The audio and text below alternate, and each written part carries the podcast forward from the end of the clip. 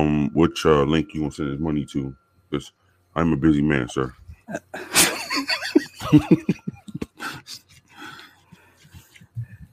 Uh, it don't matter, bro. Let me uh grab your YouTube link real quick so I can post it in the chat. All right. Yeah. Yo, I started eating apple cinnamon um granola yogurt. How, how is it working for you? Man, how gay is that? It's pretty gay. You're pretty gay, man. It's pretty gay. I know. they got my voice is deep, right? Yo, I got the man, the myth, the legend. The one and only assistant to Super Sly 75. Hey, why I got David Ruffin as your thumbnail though? You ain't shit. It's a Super Sly 75. Let me cut this down real quick. You ain't shit. I had to, bro. Had to. Had to. So yeah, yeah, yeah. We got the people here. Like I said, I I, I, kind of wanted people to get to know who who you are and uh, you know get some some background to to you and you know what shaped your belief and uh, what you stand on your principles and things of that nature. I still think like you're like the Ghostface Killah of the group. You remember, you, didn't nobody know who's this the nigga in the mask? like, what's his backstory? Right? I, I didn't get a whole album. the hell? We know who Raekwon is. Who the hell is this nigga? This nigga be rapping in a mask. yo, yo, so um take us back, man. Um you, you had a, a very wild upbringing. Um, like I said, you don't you don't have to divulge too much, but um man, you you you've you've had quite a, an adventure, an adventure or two or three. Bro. And um man, just kind of take us back to, you know, growing up, how it was, you know, um the people you came across during during that time, and it, you know, whatever the case may be. Man, just just it's all you, bro. It's all about you, bro. All right, man. Well, I was born in the South Bronx. Um, born and raised in the South Bronx. Um, know, you tell people about the South Bronx, they they think of you know rap, hip hop, breakdancing, and graffiti and all of that. It was exactly that when I was growing up. Before me, though, it was. I know you've seen the pictures. You know, destitution, poverty, you know, everything run the fuck down. But by the time I came on the planet Earth, I was a little lucky because it wasn't that bad. Um, in my building lived uh, KRS One's girlfriend. Um, on the second floor, apartment two F. Um, we used to have a you know, local people come through and pay our, our building some a visit. The building was only five floors, and our staircases were, you know, nobody ever frequented the staircases, so you know you were able to indulge in other activities. So we had the likes of Flavor Flav and you know so forth and so on visiting us. yeah, yeah. so um, I like how you rub your nose right when I said that. There you go. No, my nose was really itching when you said that. Sure, buddy. So Yeah. any, anyway, anyway. So yeah, like I said, I you know, grew up. It was it was it was you know me you know diff- I don't know. I, I- guess at the time you grow up in that you don't consider different living. Mhm. You know because whoever didn't have a father, you had a father. Because there was men who would take on that role, and you know if let's say Slav, if, if no, I didn't have a father, you had a father, but your father caught me doing something, Mhm. or caught us doing something, we would get our ass whooped just the same. As it should. Yeah, as it Yeah. should. Yeah, yeah. Yeah, um, extension cord switches, belts. It depends on the severity of the crime. Mhm. Um, every everything was real tight knit because the elementary it was two elementary schools right across the street. Either you went to this one to the left or this one to the right. Um, people who lived up the hill went to the, the school on the left. Not not even no, just people from my building went to school on the left. The other three buildings they went to school on the right. I never understood that. Then we all went to the same middle school. And by the time we all got to middle school, we all knew each other, whether we went to school with each other or we grew up with each other. Like there's people who I connected with back in um middle school, who, Mhm. especially this one, I'm not gonna say his name. His mother used to change my diapers. I haven't seen him a whole elementary school lives. Then I run up and run, run into him in middle school, and I'm like, "Yo, you you miss blah blah blah, son? Yeah, yo, your mother used to play cards with my mother and my godmother up in your building, and she used to like, you know change my pampers. So me and him, like, our whole middle school years, we was tight. Um, then you had Forest Projects across the street, you know, likes of Fat Joe, uh, Macho, Big Pun, and all of them. Um, I got a Big Pun story too. I'll tell you. Okay. Okay. Um, you know, growing up, we used to see a whole bunch of people outside of rappers. We seen a whole bunch of people because because the South Bronx was so. Just the name alone stands out in New York City because everything is called Brooklyn, Queens, Manhattan, Staten Island, the Bronx. You know, somebody put the in front of it, you like, oh, this must be the shit. Like, Mhm. yeah.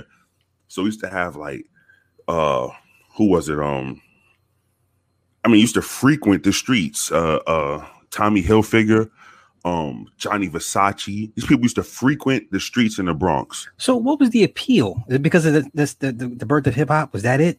Yeah, and because it was, I think if I if you never if you never seen New York, never heard about it, and somebody say where you want to go, and they run down all the boroughs on the list, and you see the Bronx, that's gonna stand out. Like, what? what why is it called the Bronx? That's what they that's just that's just what it's called. Mhm.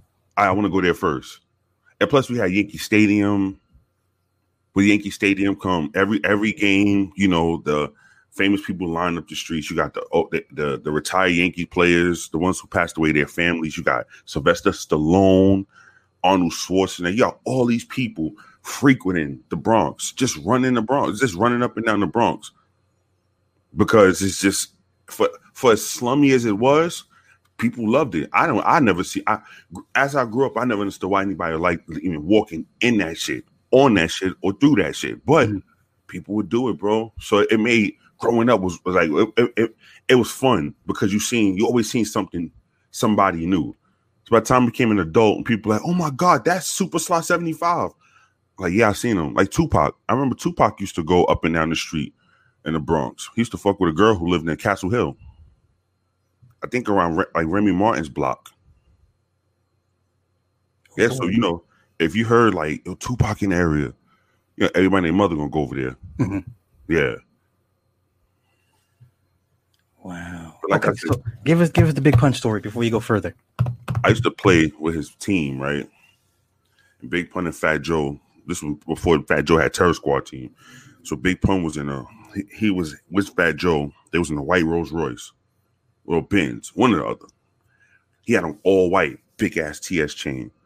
So I walked up to him, I was like, yo, what's up, pun? And he was like, oh, what's going on? Blah, blah, blah, blah. You good? And he went in his pocket, give me money. I was like, no, I'm all right.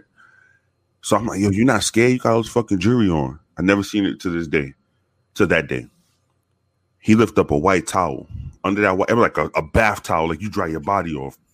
Big ass fucking chrome Desert Eagle. He said, I wish any of these niggas were reach in here for anything.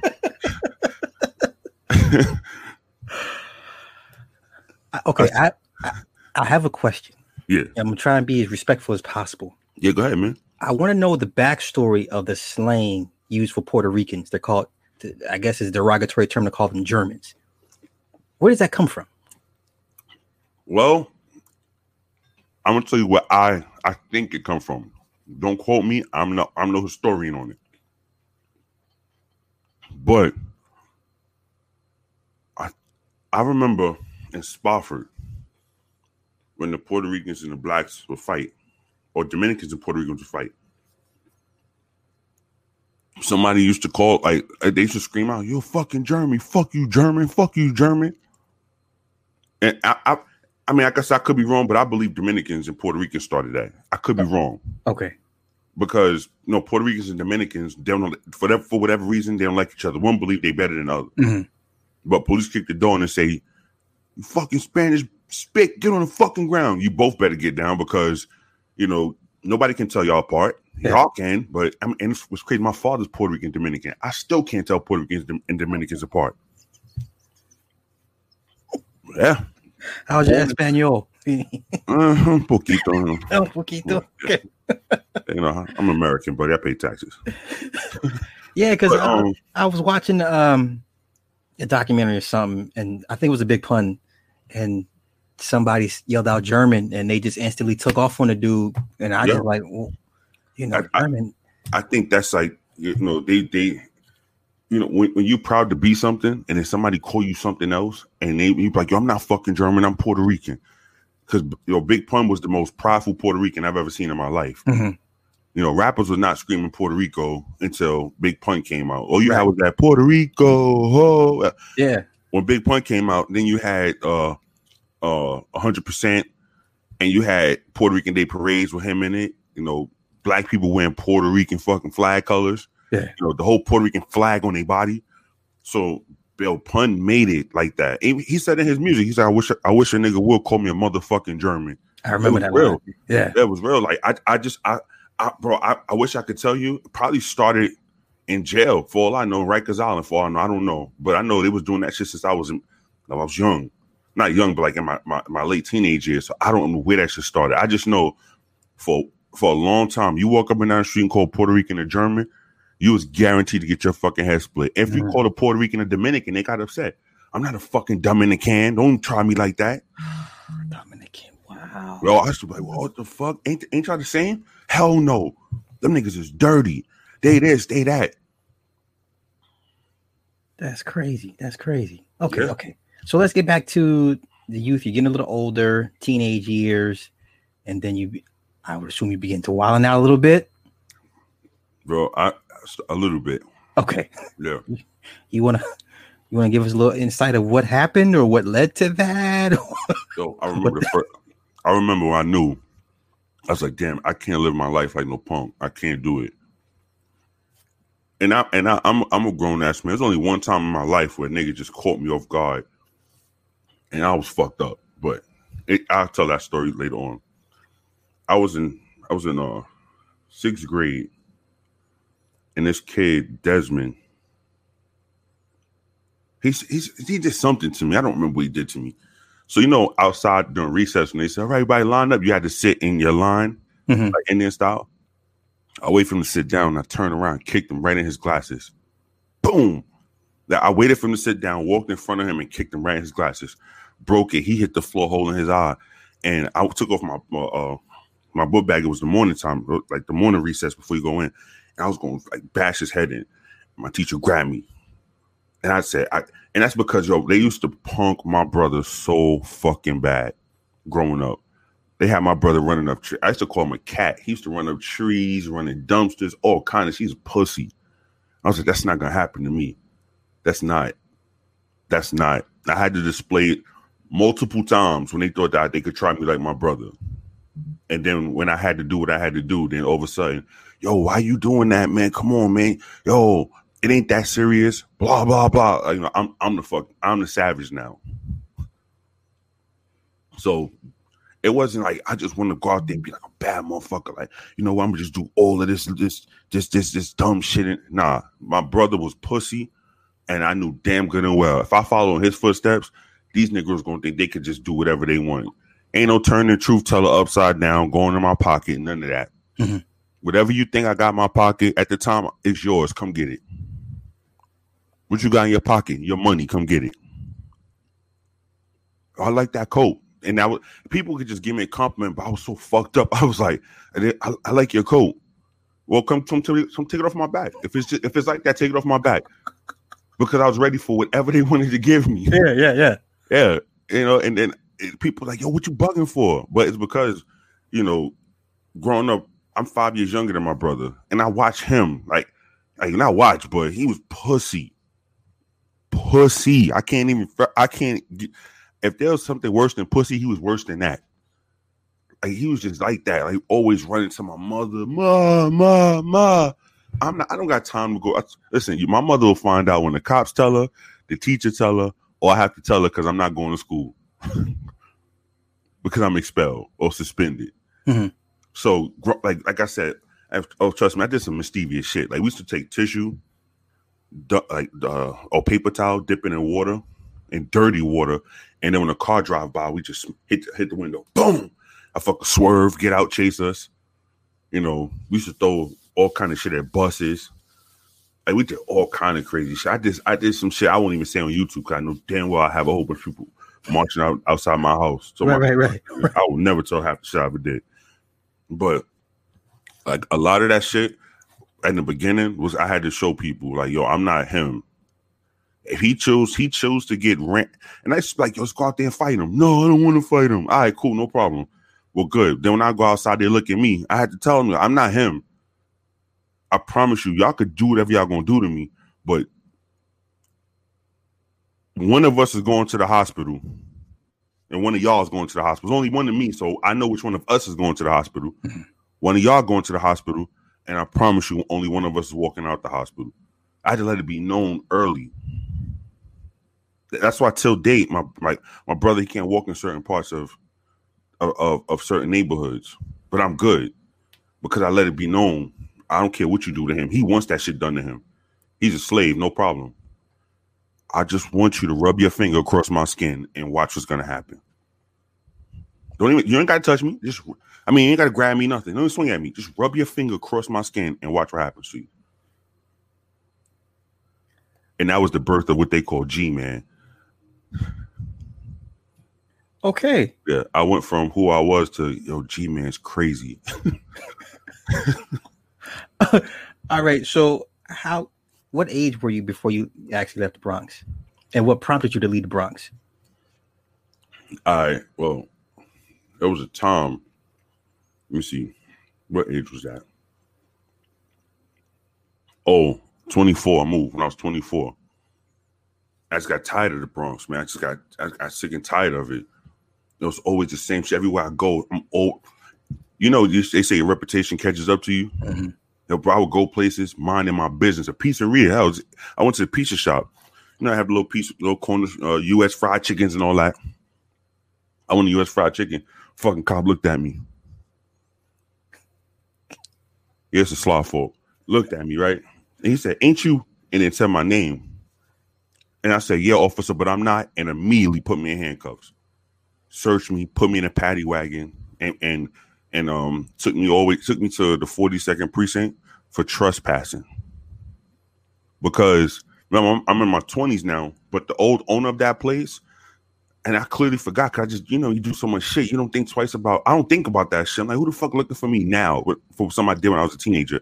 Mhm. But they put a um uh a trespassing um a no trespass uh out of, out on me in that place because I shot it. I I, and I I I discharged a firearm in there when I was like 15 and they didn't want me back in there no more. But I didn't. I'm thinking I'm 20 years. I'm on a different. I'm paying taxes. I got paychecks in my pocket. I, got, I don't got time. Hell no, hell no. I used to go to the train station. The fucking the the people behind the the attendants behind the the, the glass. They staring at me. And I'm and I. But you know when you stop doing dumb shit, you're like, why the fuck is everybody looking like I'm a fucking monster? Mhm. But when you was on that dumb shit, you like, yo, fuck right, I'm a fucking monster. I, I wish any of y'all would look at me. But they're not looking at me like, oh, here go this motherfucker. They was looking at me like, what the fuck is he going through now? Uh, because uh, once again, this guy, I was going to, I was living in, I was living in Brooklyn in high school. This, this, I'm, I'm assuming he's homeless. I'm, I'm gonna say he's homeless, whatever he was. He asked me for money. I told him I was like, I don't have no money. And then he was like, I bet you do got money in your pocket. So I was looking, I saw the train, and I went to push him in front of the train, but he grabbed the pole, falling back. And then he ran, and they, those attendants saw me.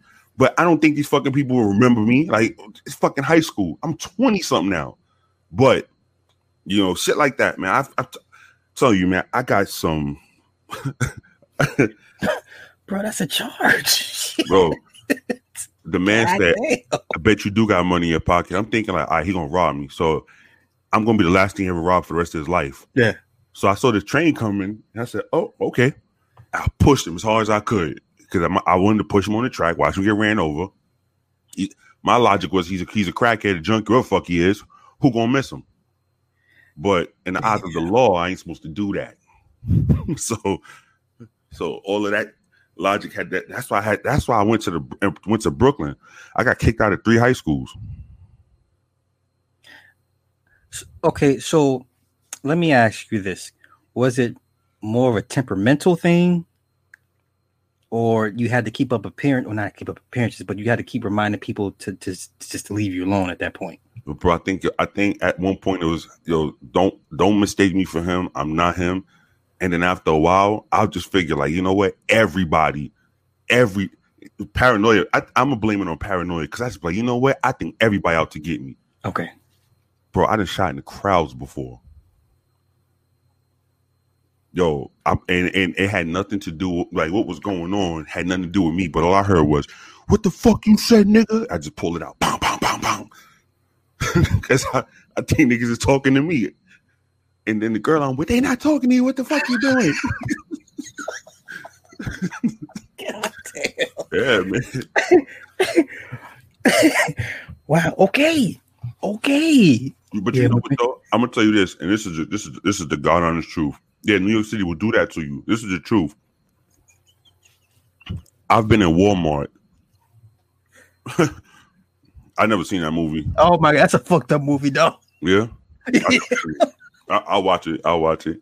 Um, when I go places, you know, you, you know, you know, it's, oh, and I'm not saying because some somebody can knock my fucking head off tomorrow, but I'm fortunate because I guess my appearance, the way my face look, a lot of people don't fuck with me.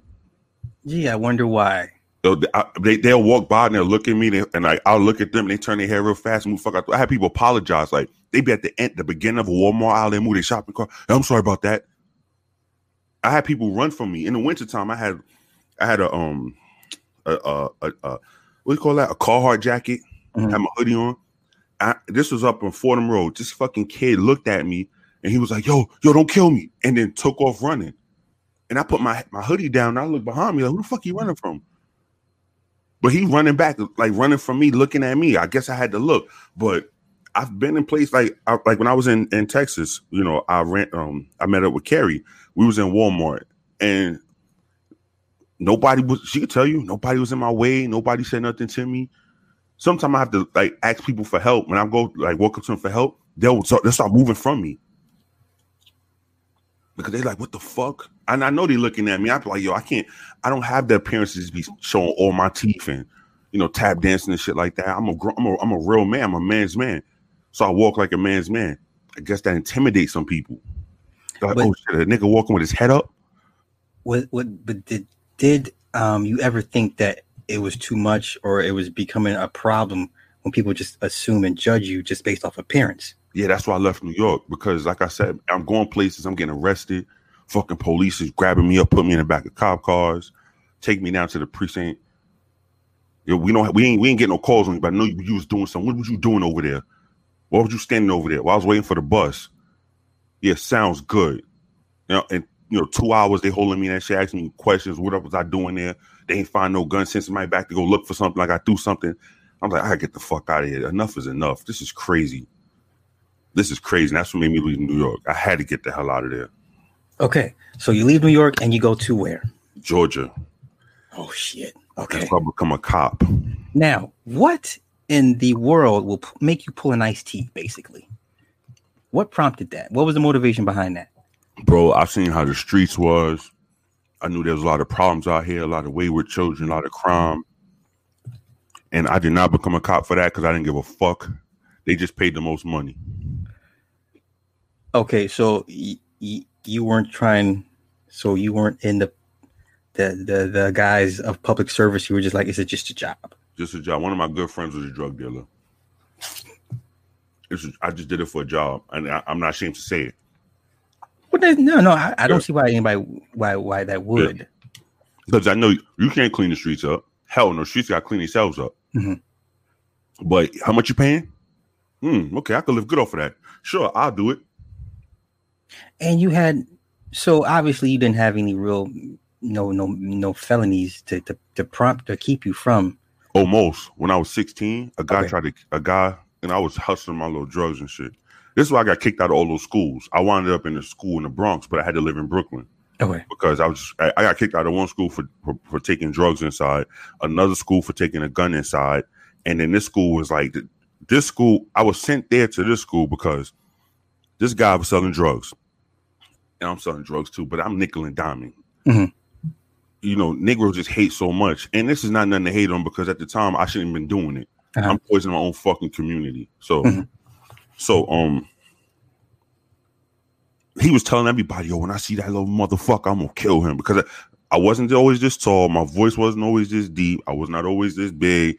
I was like short and skinny, and I'm gonna kill that motherfucker when I see him. Mhm. So fast forward, I'm walking down the block, and who do I see? Him. And he said, "Yo, come here." So I stopped dead in my tracks. I'm, I play dumb like I know nothing. I play stupid like I know nothing. I stood there and I said, All right, there's no camera around. Stop right in front of the Kingdom Hall. No cameras around. I'm gonna kill this nigga. That's all I'm thinking. He walks up to me and he grabbed me and I put the gun right to his stomach and pulled the trigger three times. Boom, boom, boom. One bullet went through his stomach, clean out his spine. He fell to the ground like a fucking bag of bricks. He was in the hospital, unconscious. They arrested me. And you know, you know the old saying. You you you you're under arrest for attempted murder. Hey, Yeah. by the way, if he die, that's your ass. That's your ass. Yeah, yeah. Yeah. So, um, thank thank you Yahweh Shah and Allah for the bone quisha he was with. He did this girl dirty. So this girl went came to court and she testified that he was telling everybody he was gonna kill me because they were trying to give me 96 years. Yeah, like no no light of day, no nothing. So um that's why I got kicked out of like before I got kicked out those schools. So when the judge heard her story, and they st- they never they couldn't get a statement from him because he was fucked up. His Mhm. life was fucked up. So I'm thinking to myself, don't die, just let's just stay in a coma for like forever. Of course. yeah. Yeah. So it's my word and her word, and she swore on it. So they dropped the charges, and and, and I just claimed self defense. I was like, yo, he came at me. I'm a, I'm 16 years old. Fucking, I fucking 30. He tried to kill me. Where'd you get the gun from? It was his. He came at me with it. We tussled before I took and shot him. I was scared. So the judge looked at me. What school you go to? I had to be honest. Like I got kicked out of this school and kicked out of that school. So they sent me to a, a vocational school that just became co-ed. And when that shit happened, I was like, oh fuck. And it was like, if you get kicked out of here, you're going to you that's it. You're going to Spofford and you're going to Rikers Island. Hmm. So I had to I had to like, calm all that shit down. So that's why I was able to become a cop. Because if that charge would have stuck, I I would have never met y'all. I'd have been in jail. Because it was gonna give me 96 years, bro. So they were they were going to try you. As, they were trying you as an adult. as an adult, 96 years, and then on top of that, 20 for discharging a firearm damn. across the street from an elementary school. God damn. okay, before we get to the to the Georgia, um, let me read these off real quick if you don't mind. Power Grade, thank you. Um, also, uh, Lisa, uh, thank you for the uh, Cash App. Uh, American Negro, thank you. Brandon, uh, Jamila, I forgot you the last time. Andre Page, the last time. Brandon, the last time. Dayson, the last time. Uh, Robert LaFleur, Big L, Edward, um, Carrie Collins. So, I if I didn't get you the last couple of times, I got you. So, um, so yes, you. But okay, tell me the Mhm. exact moment you said I want to be a cop, even though if it's you saw it as a job. All right, so I was um was I sitting in the living room? I was looking on one of those websites, job career builders, whatever it was. I don't know if it was Indeed, I don't know. And you know, pop up popped up. You know, Gwinnett County officers looking for you, and you know you can ear- earn this much money. So I was like, all right. I pulled out a calculator. Well, if I earn this much money a year, this is how much is a month. This is how much is a week. Oh, I'll do it. I- It was a Friday night. I never. It was a Friday night. I said, oh, I'll do it. So my friend, of course, was uh, next door to me. I went to him. I was like, "Yo, would you still fuck me if I became a cop?" He was like, "Yo, just don't arrest me." Bet. That's fucked up. Yo, Okay, before we move on, what happened to the guy? Did he ever? He came. Obviously, he came out the coma. Correct. yeah, yeah. I seen him like early, like later on in my life, and when, when I saw him, you know, he was in a wheelchair, like him, like he got spaghetti legs, and um, he was you know in his wheelchair going up the hill. I was walking down, I saw him, and he looked at me. He was like, "Don't I know you?" I was like, "Yeah, I'm the nigga who shot you." Okay. How was that moment, or can you describe that moment? Do you remember that moment when you Yeah, met he- him and you, and, you, and you said that to him? Yeah, he he looked at me with his eyes wide open because I want my pocket for my knife. Because yo, you're in a wheelchair, but your fucking arms can still move. What you gonna do? Pop me out here? then he was like, "Well, I just want to let you know I forgive you, and you know I don't hold any any heart, any uh bad blood against you. You know we were young." And I was like, "No, we weren't young. I was 16. He was 30." Yeah, I didn't want to hear nothing he had to say because I still remember this motherfucker. Like he was telling he was gonna kill me. Yeah. So, but at the time, you know, I ain't a savage no more. So I'm, I'm like, you lucky, you lucky. I'm not on that type time because I would have killed you right here. It would have been no, no. I would have told the police. So he came back at me. This fucking guy he tried to kill me. yeah, yeah, right, right. You know? But I told him he was like he, you know, he was like, look, I understand you mad for what happened and blah blah blah. He put his hand out for a handshake and I spit on him. Like spit right, I spit right on him because I didn't give a fuck about him. Sorry, I didn't give a fuck about him. So when Okay. I spit on him, he he looked at me and he just went straight up the hill. Okay. As you look at that situation now, do you still agree with, with the with the action you took when you saw him? Yeah, I would do it again right now. Okay. Yeah. If he ro- rolled past me right now, and he was like, "Hey," I would spit on him again. Because what you trying to kill me for? I'm just nickel and diamond. Wow. Um, shouts out Edmund Clark. My my my um my aunt is from Rochester. He says, uh, I can personally relate to being a cop. If uh, I wouldn't did a robbery back in 05, it would have been Rochester police. Okay, that's what's up. Um, yeah, if I saw him right now, bro, like we get off this shit right now, and I saw him and he said anything to me, I'll probably spit at him or kick his wheelchair over. Damn, so you Yeah. beefing for life, huh? I, I'm one of them people. You do me wrong, bro. You can get hit by a car in front of me. I'm a You point beefing for you life for life, for life, man. to the casket closed. Yo, tell the casket close. Not come to your funeral just to laugh at you. I'll let your family. Oh, that's what I'm saying. That's why I be telling you. I'll be working and going home and minding my business.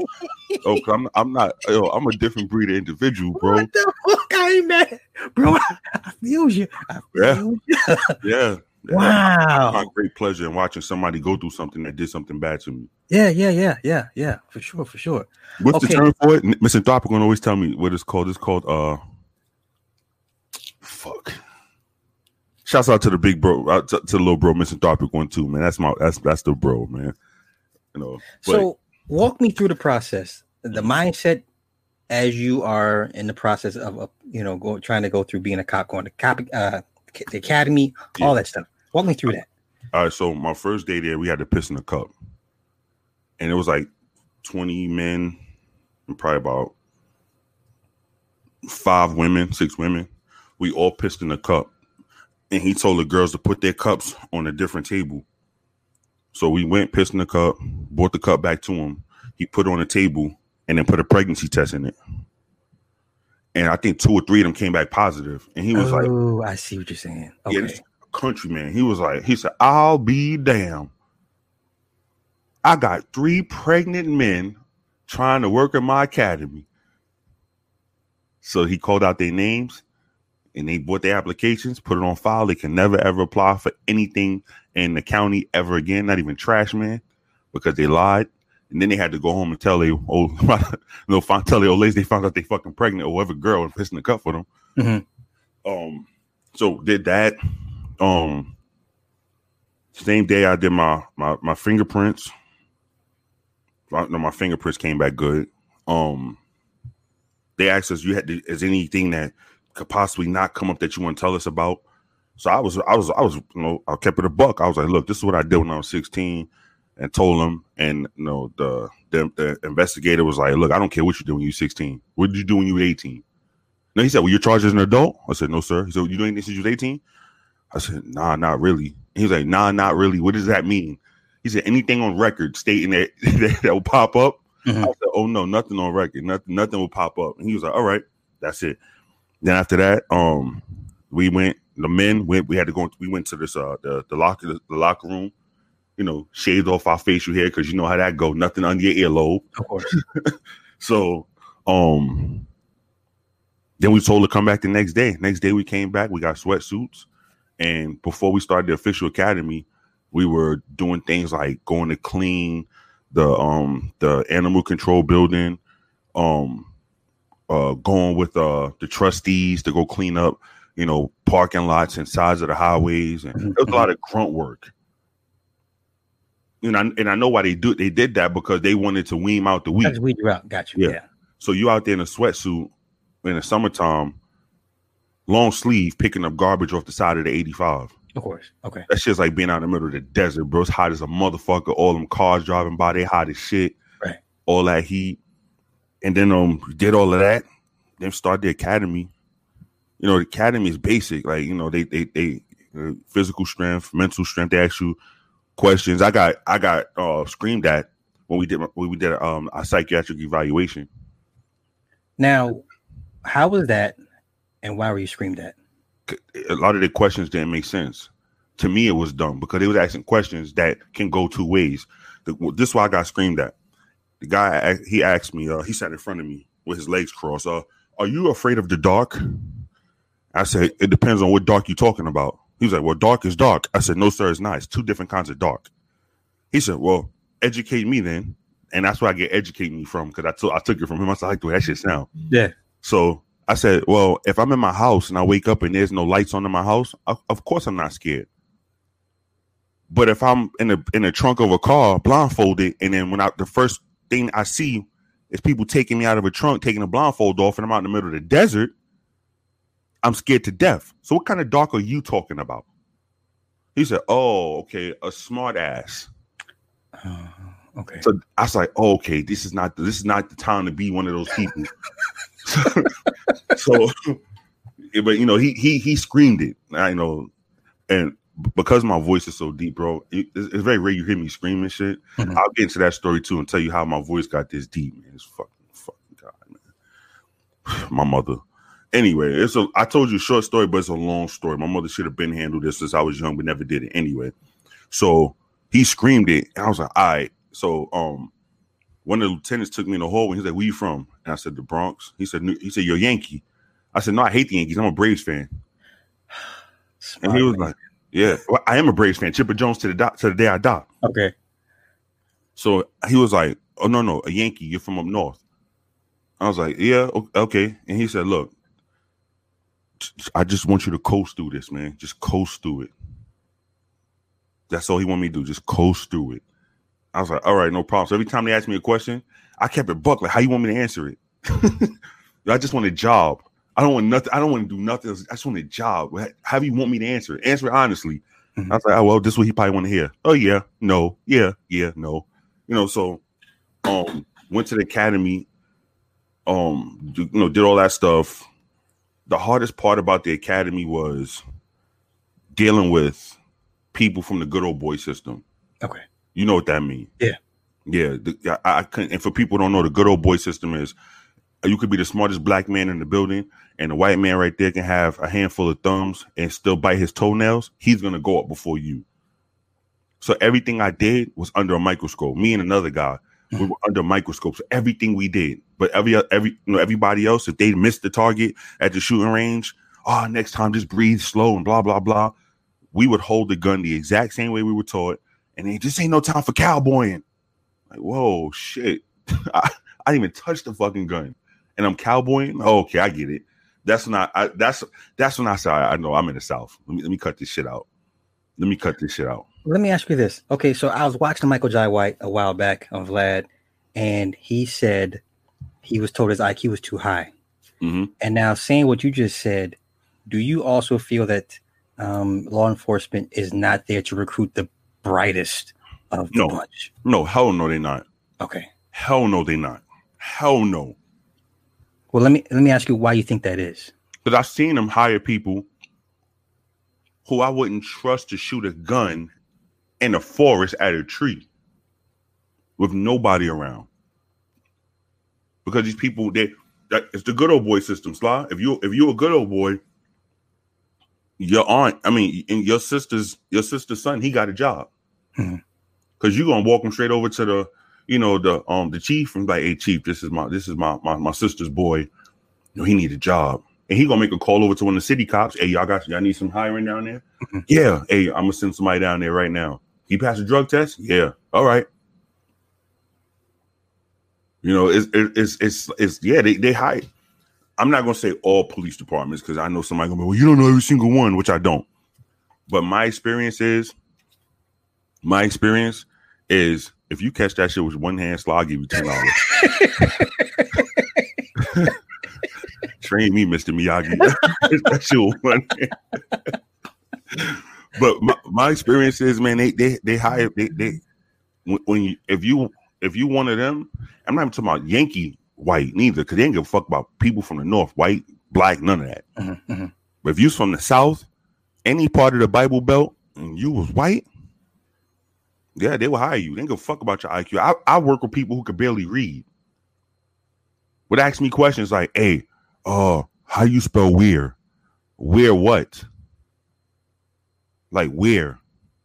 Which where you talking about?" Oh, okay. And they, and they was like, "Well, just tell me one, and put this on a police report." I was like, "Oh shit!" Holy shit! Yeah. One one quick question before you get in. Um, Renette wants to ask: Would a black native get the job before you, even if you fit their bill more? So, will a Southern black would have gotten it? Oh hell yeah! Yep. Okay. Yeah. Okay. I'm gonna go tell you from New Orleans, Bianca Roberto. Her brother was in the academy with me, but he got kicked out because he's a hood nigga. Man, he just he, you know he wanted to smoke cigarettes and you know we all we all leave at the same time. How the fuck he's always late to the line? I don't Mhm. know. You know you couldn't tell him shit. Mhm. And then when they, they kicked him out, first thing he said was, I go back and sell drugs. I deal with y'all motherfuckers either way." Yeah. Damn. Yeah. Okay. So, how long was the vetting process? Was six to eight weeks? Yeah, six to eight weeks. Yep. Okay. by that but but the whole thing is by that by that six week they want to make sure like now it's it's it's, all- it's a lot of psychological they want to mm-hmm. make sure you got your head in the game Okay. because at the time how often was was police officers just charging a firearm Back then? compared to now like yeah Oh yeah, it, it wasn't. yeah so you know you can you can be a, a, a good shot yeah, your accuracy have to be the best but as long as your judgment as long as when they put those fucking little those little pictures up and you ain't shoot at the fucking lady holding the baby you ain't had to hit the fucking criminal dead in the middle So you hit- weren't you weren't taught center mass back then. yeah we were but Okay. good old boys um you know people they didn't have to hit center mass they just had to hit Gotcha. long as they didn't shoot at the like i said the old lady with the shopping cart that popped up long as Yeah. they didn't shoot at her Yeah. they shot at the criminal and it made some type of contact that was good enough for them Okay. Yeah. Well, let me ask you, what are your thoughts on center mass shootings and and uh, the, the the the teachings of it? Is- I- is- I agree with it, depending on. Let me say this: I'm, I'm on the record. Depending on the situation, if you got a fucking guy on top of a roof shooting at a crowd of kids, yes, send him ass his ass immediately. We don't have time to give him a shoulder shot, teach him a lesson. because no. what you always hear is, why did you shoot him in the leg? Why can't you shoot him in the leg? And it's like it's not. Think about that's this: like you go pick your baby up from school. I hope it never happened. I hope it never happens to any one of us. But you go pick your baby up from school, and he's a sniper up there, and you got your child safe in the car. You hear the fucking the the the the the the, the, the senior officer out there tell the, the the sniper, "Hey, we'll just go ahead and hit him in the leg." And he he, he he's going for headshots. You're gonna be like, "What the fuck?" Yeah, yeah. No, Yeah. no, shoot through his eye. but you know, listen, motherfucker got a knife. See, it, it, that's it's, it's kind of it's it's tricky because I've seen people get shot and then they still keep going. Yeah. So yeah, sometimes you gotta, you know, you gotta go for that for that money shot. I seen I seen fucking people. I seen a big ass white guy. Height, he was he was jacked up on something. Mhm, mhm. By the time we get there, Snellville done shot him three times in his limbs. This motherfucker's still moving like nothing. So, but when the county get there, you know, he had the knife over a Snellville officer. Mhm. Kabloom! That was it. He was dead before God got the bad news. Because obviously those limb shots wasn't working. Right. Whatever he was hyped up, I mean, he was hyped up on. The shit had him going. He didn't feel that shit. We saw the blood pouring out of his leg, and he was just walking like this shit was normal. But that good old, the good old rusty shotgun on the back of that, that you know, behind him, the, the driving the passenger seat put him down. So, do I? I don't agree with every every center shot, but I understand. I understand. I don't agree with it, but I understand because center mass is not like the. It shouldn't be your first resort, but sometimes, it, a lot of times, it has to be. Motherfucker ran at you with a damn with a knife, You don't got time to shoot him in his knee. What if you miss? I remember uh, in the military training, the 21 foot theory. If a guy has a knife and he's within 21 feet, Yeah, he will get to you before you can draw your pistol. So yeah, I- exactly. yeah, And then at the same time, it's good you say that. You a motherfucker ran at you with a knife. You don't have time to ask him, "Hey, were you in the Marines?" yeah. Yeah, I don't have time to figure out his history. I have to assume he knows what to do with that shit better than I know what to do with that shit. So I got to stop him. And a lot of people don't understand that taser sometimes doesn't connect right, and that taser don't do shit. And even when it connect, it don't do right.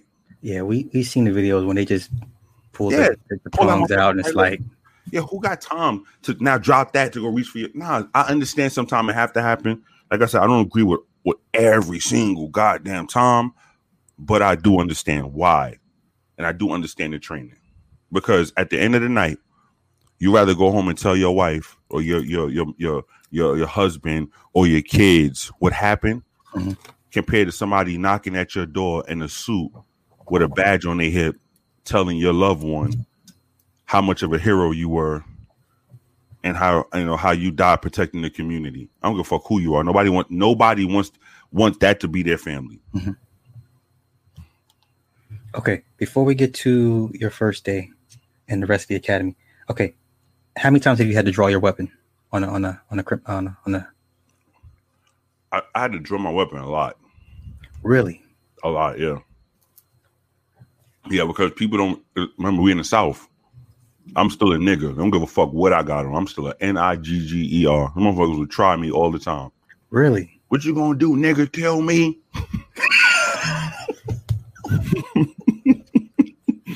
Wait, wait. So you got more pushback from from whites than blacks uh, during your? Oh no, Negroes. Oh God, are you serious? Yeah, I'm not making this up. Holy shit! When I Okay. had, when I had to deal with white people, you know what they would do? They would try to like. You ever heard of um uh what what they call it? Uh, well, in, in the county we used to call it. They tried to hold court on the street. Mhm. Let, let me, officer, let me tell you what happened. Drunk out their fucking mind, covered in somebody else's blood. Come with their hands up. Uh, uh, officer, let, let, let, let me let me let me tell you what happened. You know, it be them fucking Negroes. What the fuck you gonna do, nigga? Kill me? I'm like, yo, what the fuck? I, I just came in for a car accident. yo, I came because you called. You wanted to get these people off your property. Damn, so what? the- What? You know. But I learned right there that I learned doing that job. Black people don't respect black people's authority. I was a, I was a sellout before I even knew what the hell uh, Uncle Tom was. I was Uncle Tom. I was a sellout. I was never a ruckus because nobody picked it up in their vocabulary yet. Yeah. I was a coon. I was the white man's bitch. And I, I think that's all I heard. I was a nigga for sure all day. Yeah, and because they, you only got that. Bad. I bet you was a pussy in school. One time, a guy told me, "I ever catch you without that badge on, I'll beat your ass." It was, it was a, it was a uh, like a forty something year old guy Mhm. in Duluth, Mhm. and I told him, "Bro, I get off at seven o'clock in the morning. I'm gonna go to Walmart off of Snellville Highway. Meet me over there. I'm the wrong one. I'm the wrong one. I, Well, let me ask you this on that on that point. Now, I've seen I've seen more cops from the East Coast take off the badge and gun and Yeah. square up with the with the you Yeah. know. Do you agree with that? One hundred percent. Because because sometimes people believe that everybody who was a cop was a punk in school, he was a bully, and now he do that shit because you know he he he used to be bullied. I heard like rappers and, and entertainers say that. Mhm. Nah, hell no. I- be honest with you, I, I work with a lot of cops who say, "Yo, I do this shit because I need insurance for my kid. My kid is sick. Mhm. You know, my old lady ain't working. I Mhm. yo, motherfucker say, and this and I, I I get it. I got it. Motherfucker say, if McDonald's call me right now and pay me more to flip a burger, I'll put this badge down right now and go flip burgers. Oh, Because it ain't about trying to make no difference. It's about keeping the you know keeping the light on. okay, okay. And I'm, and these are grown. These are real men. These ain't no effeminate ass men. These are men saying, "Look, I, I like what I do, but if Walmart pay more, I'll be in Walmart. You know, if I find security job paying more, I seen a guy leave the county to go be a CO because the correctional officer job was offered to him and it paid him one hundred dollars more a month. I would think that's more okay. Now, Yo, from my perspective, I would have did it. No, I would ne- what a CO job, man. Sh- nah, listen. Now I'm and I'm only speaking from being on the inside, you know, on that side of thing. I would never. I wouldn't want my woman to do that shit. Yeah. Any any anybody? No, that's a fucked up job. I don't give a fuck what level security it is. F- no, fuck the money. No. He, he did it because his old lady at the time she passed away before I left the county. Okay. She was she was sick, and you know he needed more money. And over there in in the correctional department, Oh, over OT all day long. all, all day long you can move up and rank very fast. Yeah. Over here, Yeah. hell no, you could be the best police officer on planet Earth. You ain't really moving up too fast. Right, right, right, right. So it, it was like that. Um, and I get it. I was like, yo, I understand what these like because these are grown men saying this shit, men who showed that they were real men. Mhm. You know, hey, I- hey, uh, uh, uh, I got to go by my daughter's school because they having parents teacher. I mean, uh, uh, career day, and she want me to come by and blah blah blah, calling this shit in over the radio, showing like these people really showing like yo, they man, they they they a man's man, and they they they they, they they're family centered. So when they start saying this shit to me, I'm like, what the fuck? Who will go flip burgers? But then after you think about it, like, yeah, if they pay me forty dollars an hour to go run a McDonald's, I could do that shit right now. Motherfucker, come rob it. Hey, have it all. Well, I'm glad you're saying this because the narrative is they want to be there. You know, that's what they always wanted. For the most part, that's what they always wanted to do. That You that when, when you hear those officers say that, they saying that because the cameras in front of their face and it's Yeah. damn near scripted. okay, okay. Who who's really gonna say, yo, I'm doing this shit for a job, B? I don't give a fuck about none of this. You need to sell drugs all day long. Yeah, yeah. Don't do that shit in front of me. Right. Cut my check. Yeah, but like, get the fuck out of here. You don't care about the community. Get out of here. Okay. Yeah, but that's that's that's that's just the truth. All right. So you get through the academy, Yeah, you graduate, yeah. um, you get your zone that you're working in, you get your partner. You had a partner, right? Yes, sir. So tell me about the first day. My first day, bro. We sat in Krispy Kreme donuts parking lot waiting What for the, the fucking fuck? light to cut Really, on. bro? You just had to. Bro, it's the truth. The my, the guy who was training me, the guy who was training me on field, this motherfucker was ginormous. I don't see how the hell you stole a cop. He couldn't chase nobody down. he he was. We got in the car. He said, "You eat Krispy Kreme donuts, right?" I said, "What is that?" I'm from New York. I only know Dunkin' Donuts. I was like, "What is that?" You don't eat Krispy Kreme. There's the best donuts in the world. You put the glaze on it right in front of you. I was like, "Nah, I'm good, man. It's like eight o'clock in the morning. I want no Krispy Kreme donut." And he was like, "Oh, well, I usually get a dozen." I said, "Cool. I'll taste one of yours." No, no, I'll buy you your own. Wow. So we when when that that light came on, uh, you know, it said hot, whatever the hell that was. Yeah. That, that came on, and he went inside. He wobbled inside, like like breathing like that. Guy came back with his dozen donuts, and he sat there, opened up his Pepsi, and put that shit right in the middle. I was like, "This is not gonna work. This is not gonna work." he ate a whole dozen donuts, bro, and drank two Pepsis. I know if you'd have cut him open, that shit would have just leaked out fucking cane syrup. There's no way in the world this fucking guy should have been a cop. But I did. I had to, I had to do all my training with him. Okay. So by the Um, time I was out on my own, I was like, all right, this is you know, and they and you and there's another thing you learn when they ask you, well, how's your training going? You look at him and you look at them and say, oh, it's great. of course. Yeah, because if you still don't keep your job, you better say it's great. Or if you be like, oh, this motherfucker just eat Krispy Kreme donuts and he ain't shit. All right, no problem. The next week, you know, both y'all be at helping trustees pick up the fucking trash on the side of the highway because the sheriff can't make it because he's sick, or the CO can't make it because he's sick, and you got to do this shit. I was like, oh, it's good, it's good. We never had nothing go on. Oh, Barking dog complaints. Um, Get wet on your first day. Oh my god. no, it was no training day shit. None okay, so take me to the first time you had uh, a legitimate action. All right. So the first day, this it was um, I was standing in front of the QuikTrip, talking to, I always forget his name. His name was Williams, but back in Snellville, a red pickup truck, and he looked at me, and I said, "Let's go." Jumped in our, our units, put the lights on, chased him down. We went, we chasing him through Snellville. He went from Snellville cleaning to fucking Lawrenceville. We call Lawrenceville PD. They went out there with the spikes, stopped them. The fucking and this is this is amazing how nothing ever happened, but this is the truth. I swear on my children's lives, this is true. They threw the spikes out there. Um, he he went over the spike, bust his tire, did donuts in the street, flipped that shit over, land in a ditch.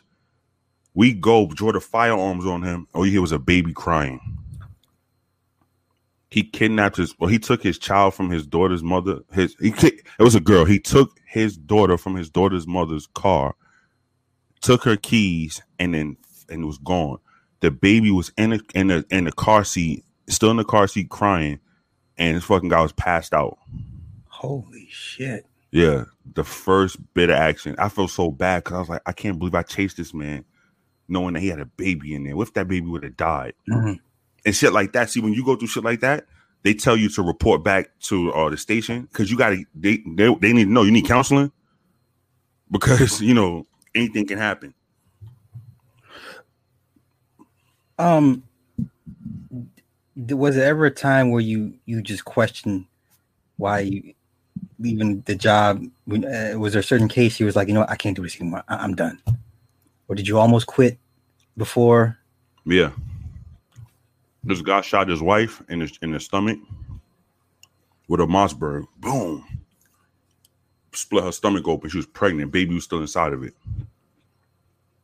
And then they arrested the guy. And then he was some type of like he he was friends of some judge or something like that. And they was treating this motherfucker like he was the victim. Handcuffed him in the front. Not not in the back, but Not in the back. in Uh, the front. You know, asked, he asked him, "Can I put these shoes on instead of these shoes?" They went and got the shoes for him and all kinds of shit. I was like, "Yo, what the fuck?" I watched niggas in the Bronx get their head split open for nothing. And you saying this man said he did it, called it in, and this is what y'all going. This is how you treat this man.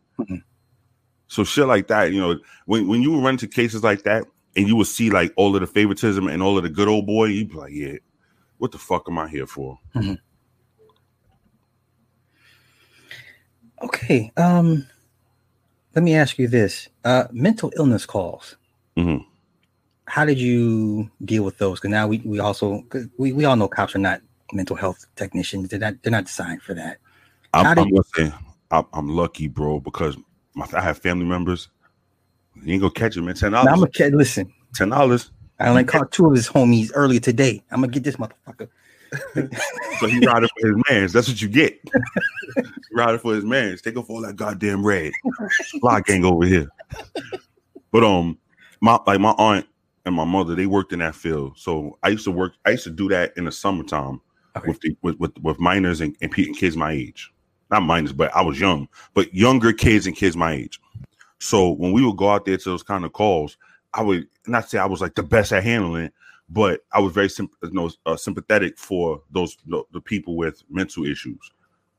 Because sometimes, most of the time, those people just want to be heard. Nobody talking to them. It's, it's like it's like a man. You crying out for help, and nobody listen to you. But you put a forty five in your hand, the whole world gonna say, "Whoa, wait, wait, Sly, let's talk." You know, so when those people sitting there and they they in the middle of the store and they going crazy and they just screaming and hollering, the ones who are verbal, you know, you could I, I, like the first one I went to, I walked up to the guy, I was like, "What's wrong?" He's like, "I hate my mother." I was like, "Welcome to the club, buddy." I said, "Why you hate your mother?" She always try to tell me what to do. I was like, "How old are you?" 16. I said, "Bro, I'm 25. My mother still thinks she could tell me what to do."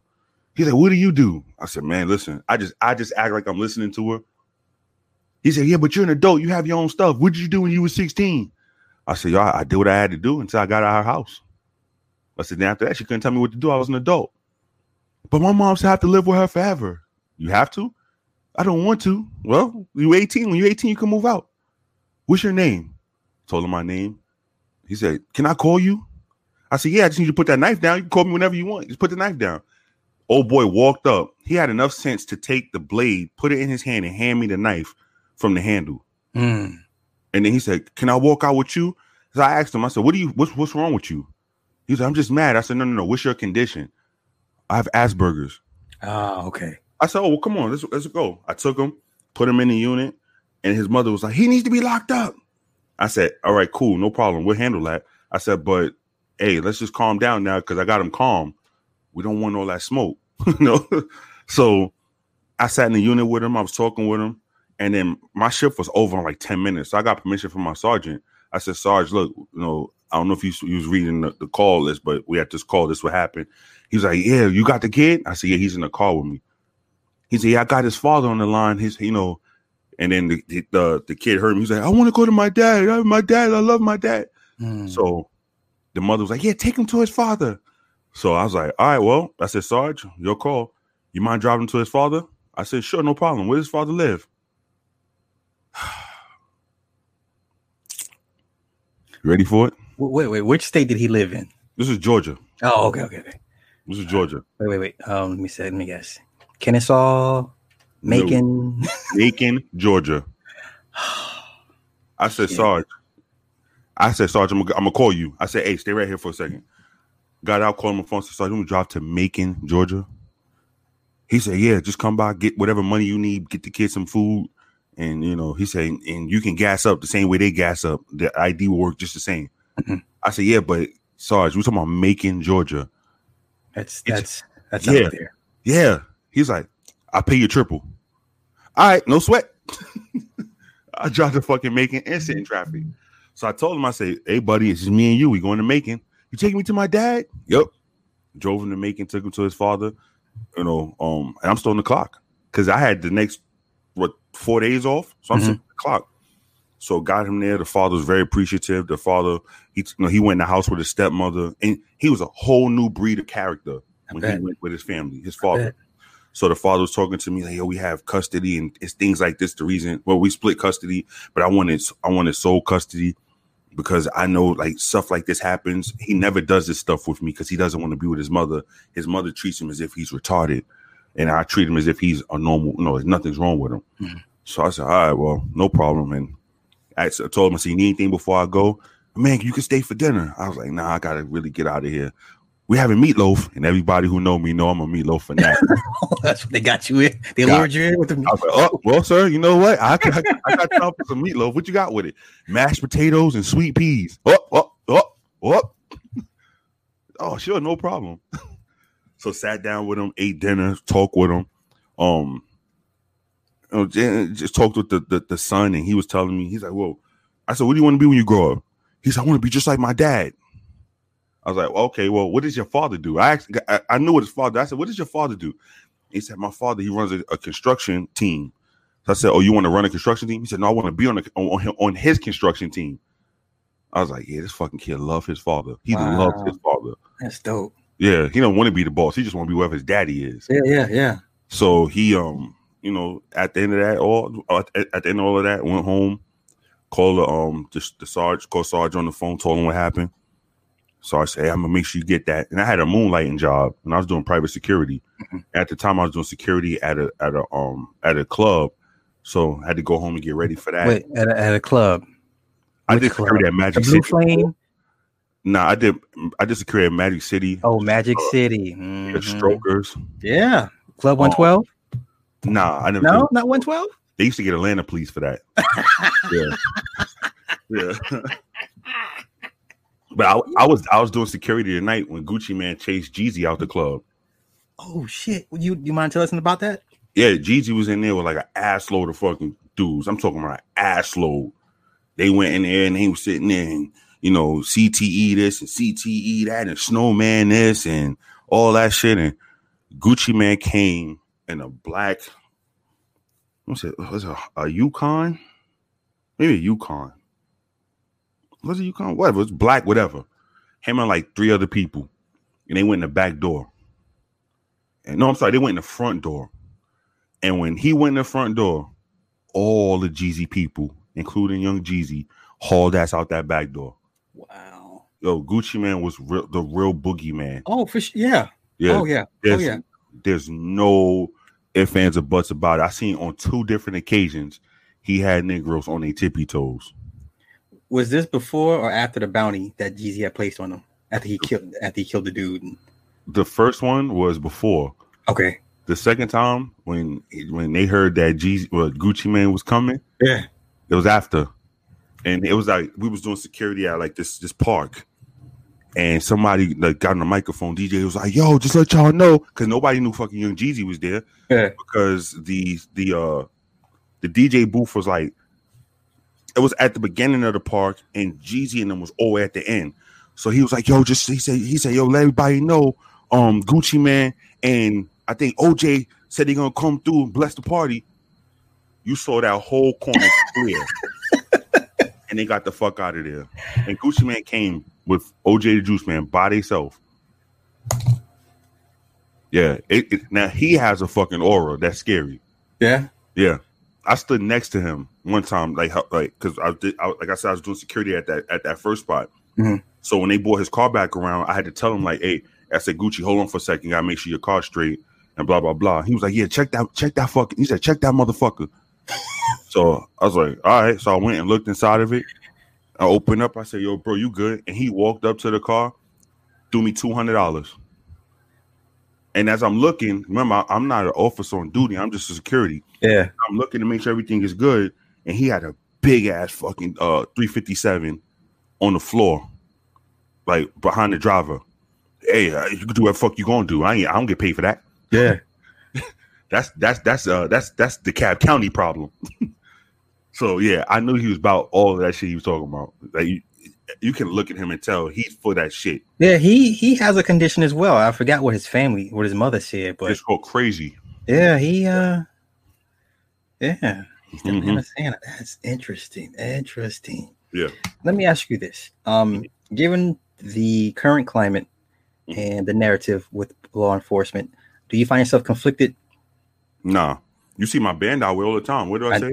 I- Yeah, bow back to blue. Yeah, I'm saying conflicted Negroes is crazy. Somebody need to keep these wild ass animals in in, in, in, in line. oh my god. Okay. Okay. Um, let me ask. Mental illness. Now, um, do you think there should be mental health counseling techniques taught in law enforcement? I'm gonna tell you the truth. There are. The, and it's the same way if you go get a job in a mental health field. Carrie will tell you if Carrie's in the room, they teach you as if every situation can be handled. They teach you at best case scenario.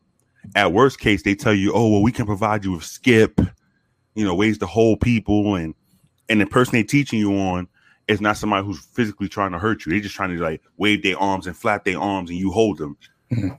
Now, but when you out there, you don't know what medication this person take. You don't know what caused this person to snap Okay. and you you come up to a, a scene thinking like, hey, you know what? I'm I'm I'm gonna help this guy out. You looking at him like a guy need help. You don't know how he's looking at you. You can look like the literal devil to him. Mhm. They say, why is he snapping? Oh my God, why is he out of control? Because we're not in his brain. You don't know what's going on.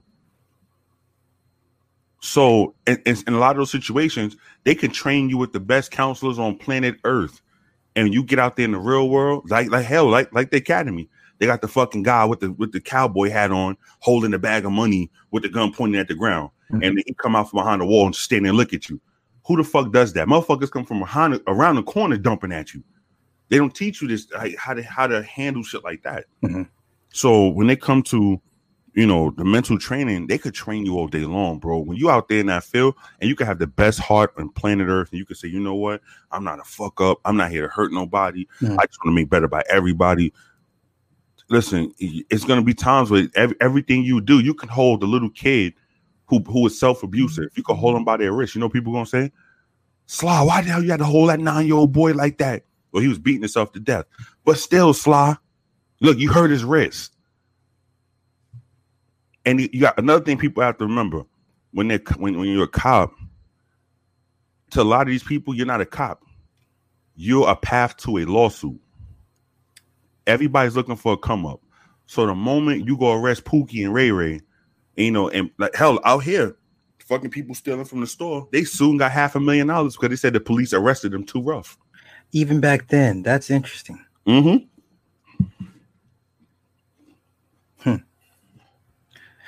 Okay, let me ask you this: Mhm. How did you deal with racist coworkers? They hit it very well. Okay. They hit it very well, man. Like they uh you could tell who didn't want nothing to do with black people because of how just how they were. You know, they didn't really want too much to do with you. And you know, when, when it was time to go, like when it was time where, all right, this and this might sound retarded. People who were raised racist, who, who openly admit that they were raised racist, I dealt with the police when I was a cop. Hmm. I never had to deal. I never dealt with racism from them because when you, it's like this. If if I feed you beans every day, when you become an adult, you're not going to want beans because you ate it every day as a child. Right, right, right. Those right. people will f- have racism forced on them so much. Yeah. Like it's like, oh, the nigga's the worst thing that could ever happen to you. Don't you ever trust a goddamn nigga for nothing on planet Earth? And then they run into the first black person, and that black person treat them right. changes the they're like- whole. Yeah. yeah. the whole perspective. They're like, oh shit, yeah. Oh, they, so they just like us because we got white people who ain't shit too. So, but when you, I've dealt with a female who who wasn't raised like that, but because her boyfriend was, Mhm. and she thought they was gonna be together forever, she started to dwell into that, and wind up losing both her kids and all kind of other shit, lost Okay. her job and everything behind it. Okay. But for the most part, you knew who was racist, and you knew that they didn't want to do with you because they just wouldn't. They, they really wouldn't have nothing to do with you. And when you ran to another black cop, and that black cop said, "Yo, don't trust Super Slot seventy five, i'm motherfucker racist." Mhm. There was no, "Hey, can you prove it?" You be like, "I bet," and you took his word for it. Okay. Wow, interesting, interesting. Now let me ask you this. Um law enforcement has become militarized. hmm Did you see that the, the the the transition back then or you got out before it took place or it was taking place? Um, I'm gonna say you saw little bits and pieces of it because you saw a lot of policies and procedures changing, and you was like, "Well, this doesn't make sense." And I don't want to speak on them because I don't want nobody, you know. Allegedly, allegedly, we don't know nothing. Allegedly, and um, you will wonder like, how is this policy good for us? Because there will be people in suit and ties come in and change our policy. Mhm. You know, when we ask where they come from, oh, they're from a, a different branch. A branch of what? Uh, law enforcement. Okay, so now, all right, everybody, you, you don't wear this bulletproof vest anymore. Wear this bulletproof vest. Okay, why? Oh, because this is the one that we choose to go with. Then when I go show a Snellville cop, hey, um, look, hey, y'all ever seen this bulletproof vest? Hell no. What is that? They look at it. Oh, that's what the military uses. Hmm. Okay, so then we order our pants, and our pants come from different places. Mhm. I seen like small steps into it and policy procedure and the way they used to have us present us before the actual. All right, we've done a little. Uh, we've done enough of a little bit. Let's do a, a little bit of a lot. Uh-huh. Yeah, I was gone by then. Wow. Okay. Um now give me give me your mindset when you take a call. Now, certain calls obviously elicit certain reactions Mhm. or was it every call the the adrenaline's pumping, you know? Nah, n- n- never know. It depends. Like, all right, this when you work the night shift, this is the this is the fucking normal call. Uh, I'm not gonna say my badge number. Uh, badge number one two three four. Uh, one two three four. Go ahead. Yeah, we have a complaint from a lady at at a residence saying her neighbor's dog is barking too loud. God. Okay, send a call. Then you go over there and knock at the door. Who the fuck is it? blah blah blah. Police department. About fucking time you got here. Get over there. My goddamn neighbor's dog is complaining. It's barking so goddamn much I can't sleep. Okay, which neighbor? That one right there. Okay, I'll go talk to him. And you better, because I know Judge blah blah blah. Everybody knows knows Judge blah blah blah.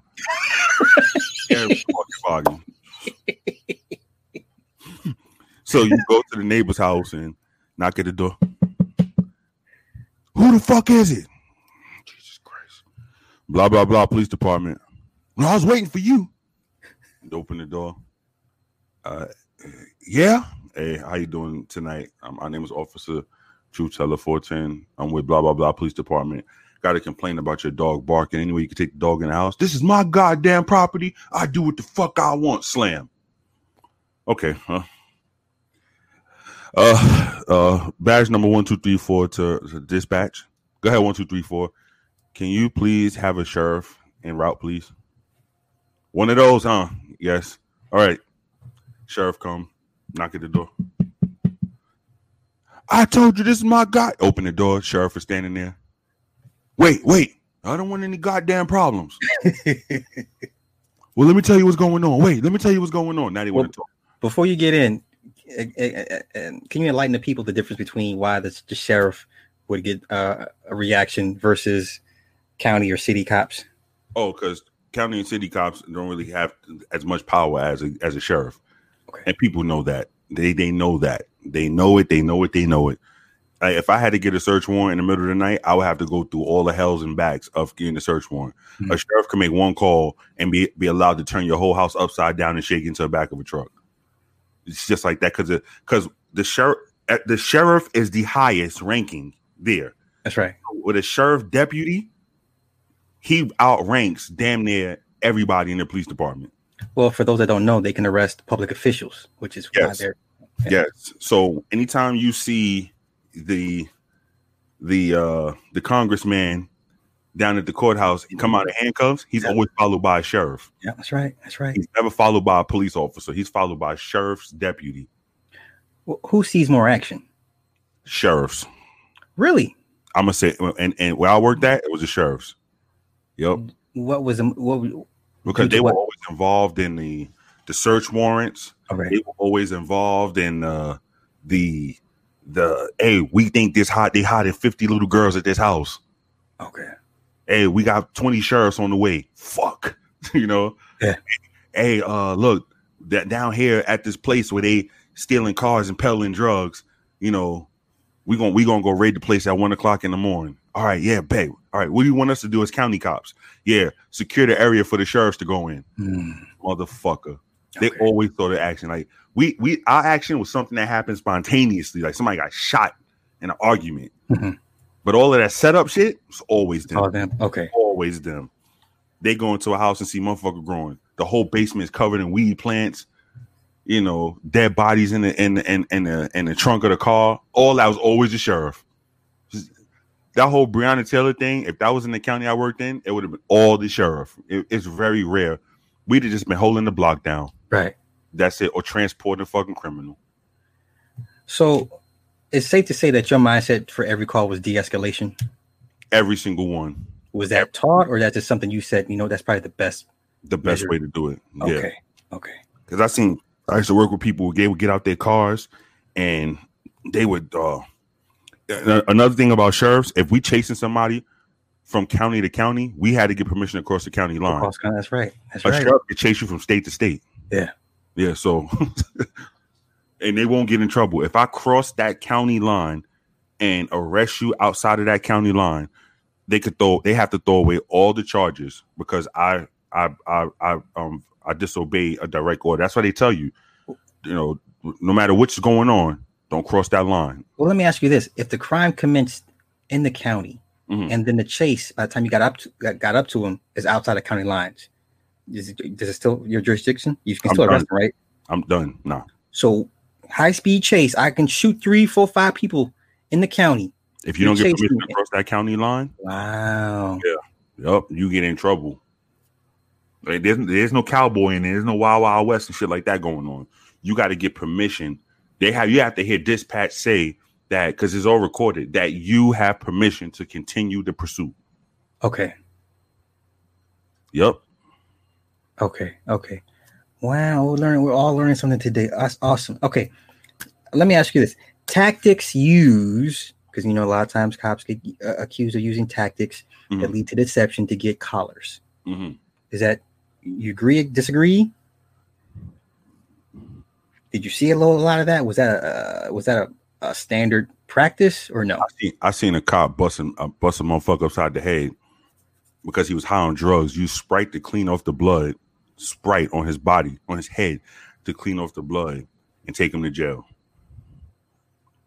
I've seen people use tactics that no no officer should use in certain situations, like situations that didn't require that much uh, uh physical restraint Mhm. or any act of violence, Mhm. and they use it because depending on the person, like you're not gonna kick the lawyer's door in, you know, while he while you're arresting him, you're not gonna drag him out the car and beat his ass. He's a lawyer, Mhm. you know. He he he'll own piece of the county before it's all said and done. But old Enrique over there, who's hot, who's drunk from drinking beer all night, and he ain't got a license to his name. You might take him and slam him up on the ground. Not me, because I don't believe in doing those crazy shit like that. Mhm. But they'll take him, slam him on the ground, slam his head on the car. You know, they do all kind of crazy shit before cameras was was thrown into the situation, and um, and who, who nobody gonna bat an eye at it because who give a fuck about their legal with no driver's license? Well, let me ask you this. On that point, Mhm. did you ever feel uh, uh, conflicted or feel bad because you didn't say, "Hey, man, that was a little excessive. What are you doing?" Oh, I've cursed out officers in the field for doing stupid shit. Yeah, I've cursed them out. I was a couple of times I've took the person that they was trying to arrest and I took them back. Because this is one thing, and this is this is one, and people used to be like, "You can't be like that, officer, truth teller. You showing the weakness." Look, so I, if I pull you over, and your license is suspended, you have a warrant for your arrest, Mhm. and you in the white, you in the car with the old lady and, and babies. I'm not, and I'm not looking to, to throw cuffs on you in front of your kids. What you did is what you did. You got to go to jail. There was times I would look in and say, "Hey, how you doing, kids?" and yada yada yada. Look at the wife and wink like, "Yo, I need to go along with the story," and tell the kids like, "Hey, you know, I'm a, I'm a friend of your dad's, and I really need his help, so you have to go with me." Because I don't want I don't want to leave those kids shell shocked, and people get on me. Don't do that, you know. Blah blah blah blah. Listen, they four, five, six years old. What fuck you want me to do? Put their father in, fr- in handcuffs in front of them, Mhm. and they watch me and with his fucking head down, and they watch me take him away. Mhm. No, I should take. I, I took people to the back of the car. Said, "Look, I'm I'm gonna handcuff you, but just stand facing the front. Like, just don't turn around."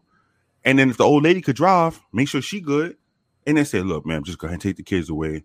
Hey, I'm I need your, your father help on a special project, so I'm going to take him with me. When he's when is he coming back? I don't know, but it's a big project, and you know, I'm going to make sure that I I really need his help." Yeah, they would call down to the station and thank me for doing stuff like that. Cause I don't have, I don't want to embarrass you in front of your kids because, you know, you are your own, you are your children's hero. Mhm. So what you decide to do with them in front of them has nothing to do with me. Mhm. I don't want to paint you as a, a, a, a, animal or savage. But they used to tell me, yo, you can't do it like that. That's wrong. If he's arrested, he's arrested. Like, yo, really? Cut it out. No, no, it's I, he he's going to jail. Hmm.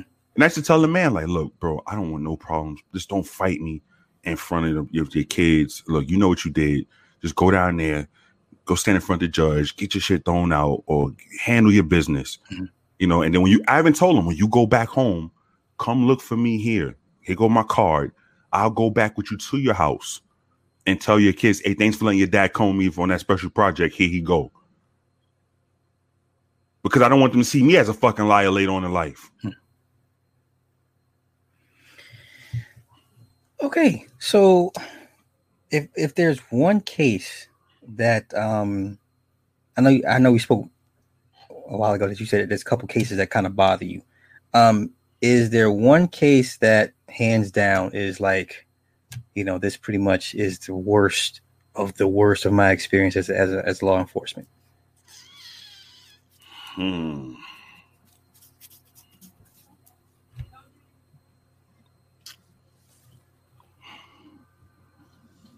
Hmm. Well, yeah, I mean, I, I, yeah, they're gonna be rolling their eyes at me, no problem. But You arrested my daddy for some damn special project. it is what it is. Right? even when you're six, even when you're 16, I don't give a fuck.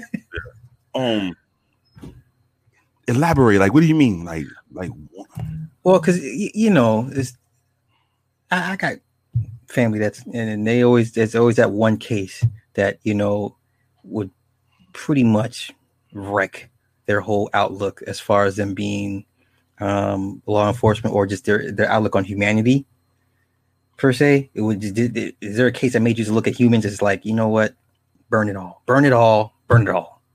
Yeah, the day this kid he he was his father was somebody important in the county, not a kid. He's a grown ass man.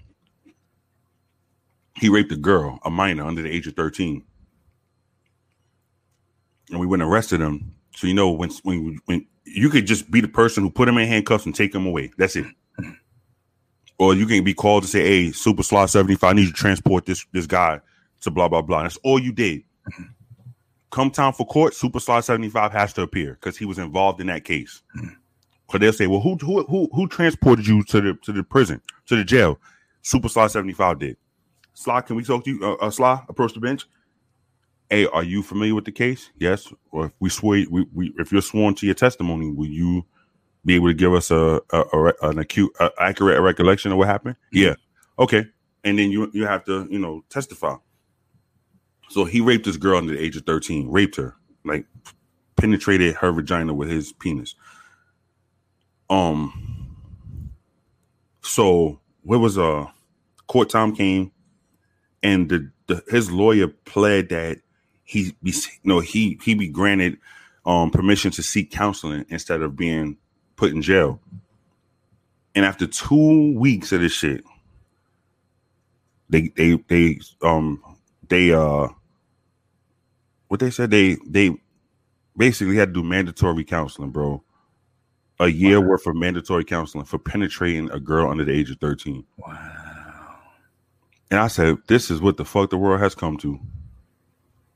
This is what the world has come to. You hear her story. He he grabbed her. I don't know where I forgot what part of like Sugarloaf Manor it was in, but sh- everybody knows Sugarloaf Manor is where the rich people live. Oh, for sure. Yeah, yeah, yeah. Yeah.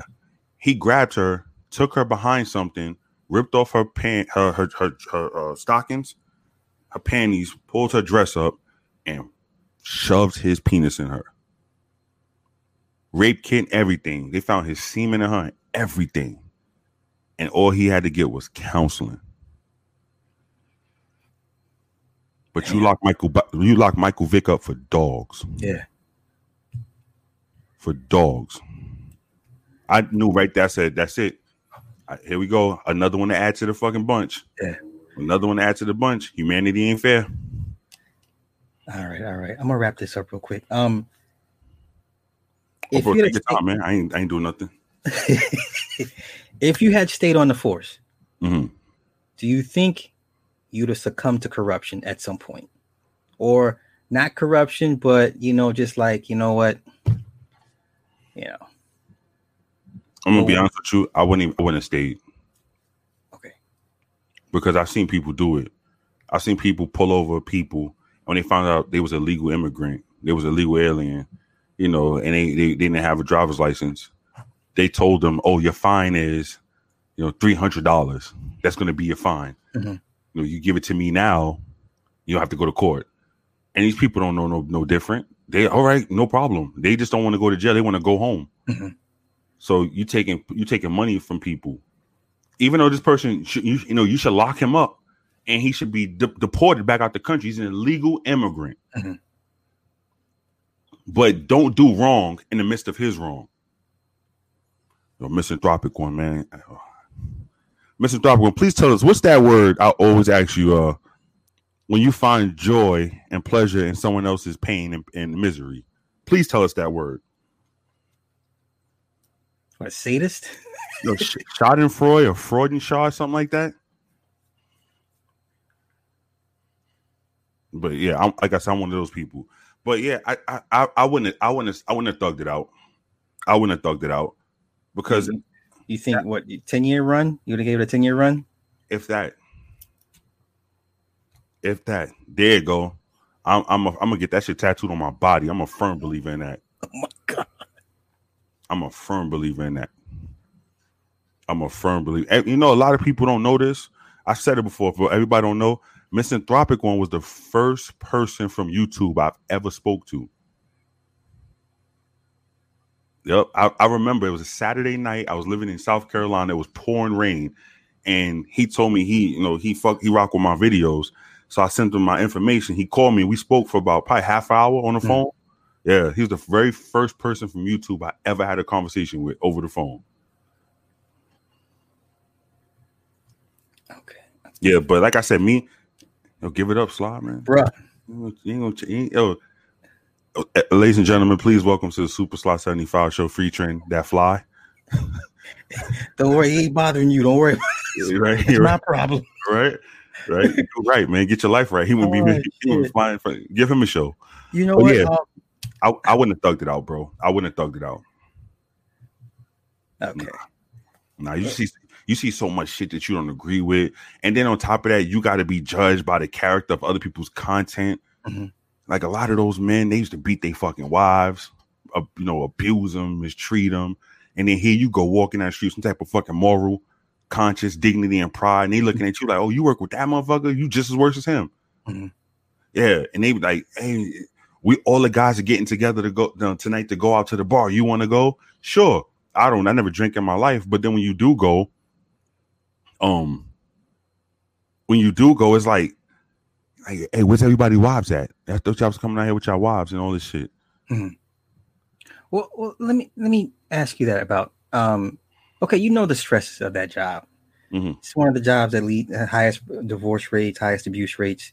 Mhm. Um, what could be done to curb that, or is it just the job is just that s- stressful that the average person, wife or husband, whoever, eh, wouldn't understand what they see and and and during these cases, these calls and stuff like that? Is that something that could be helped at all or no? I'm gonna be. I'm all right. This is solely my opinion, not the opinion of Super Slot 75. A lot of those people they use the stresses of that job as a scapegoat to do dumb shit. Okay.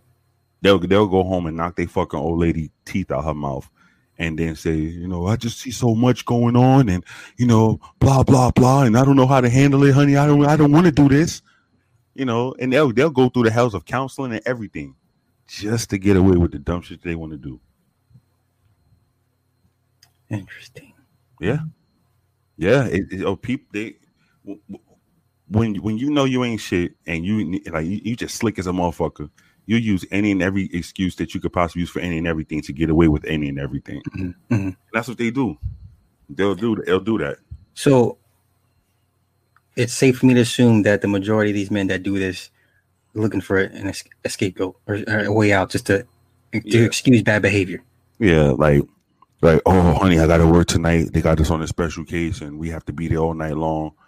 No, you just want to go sleep with your fucking girlfriend and spend the night at her house because now she talking about damn, we've been together for three months. You ain't spent the night yet.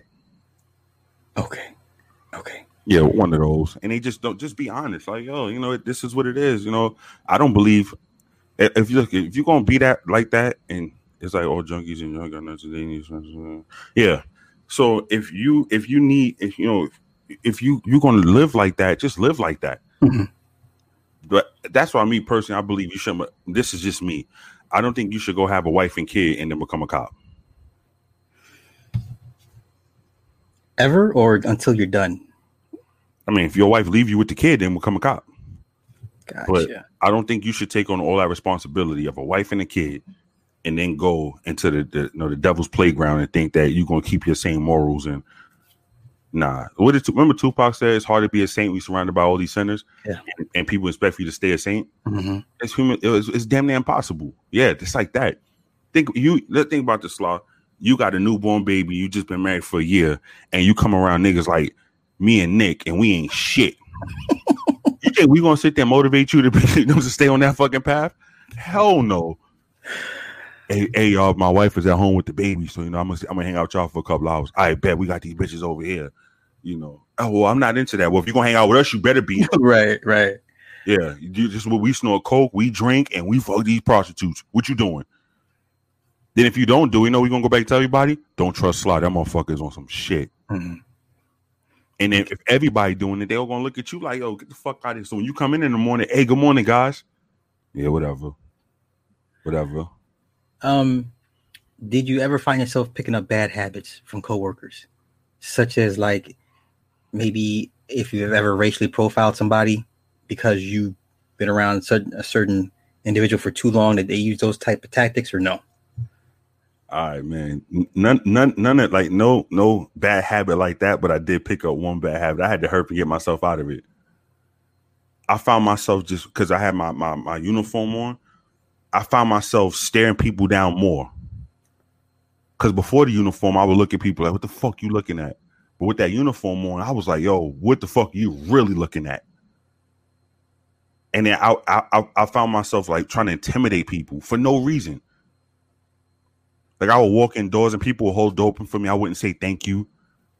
You know, people say good morning, and I'll I'll look at them like you know it's a fucking good morning because I'm in the building. You know, like like the sun is up because I open my eyes, that kind of shit. And I had to hurry to get myself out of that. Okay, how many years in when you got to that point? Probably like my first first year. Dang, bro. Yeah. it didn't take long, did it? Yeah, nah, nah, because you know when you see people do that, when you see people walk in a fucking room and everybody just like the like the, the Red Sea parts for them. It's an instant reaction, regardless. So eh, Yeah.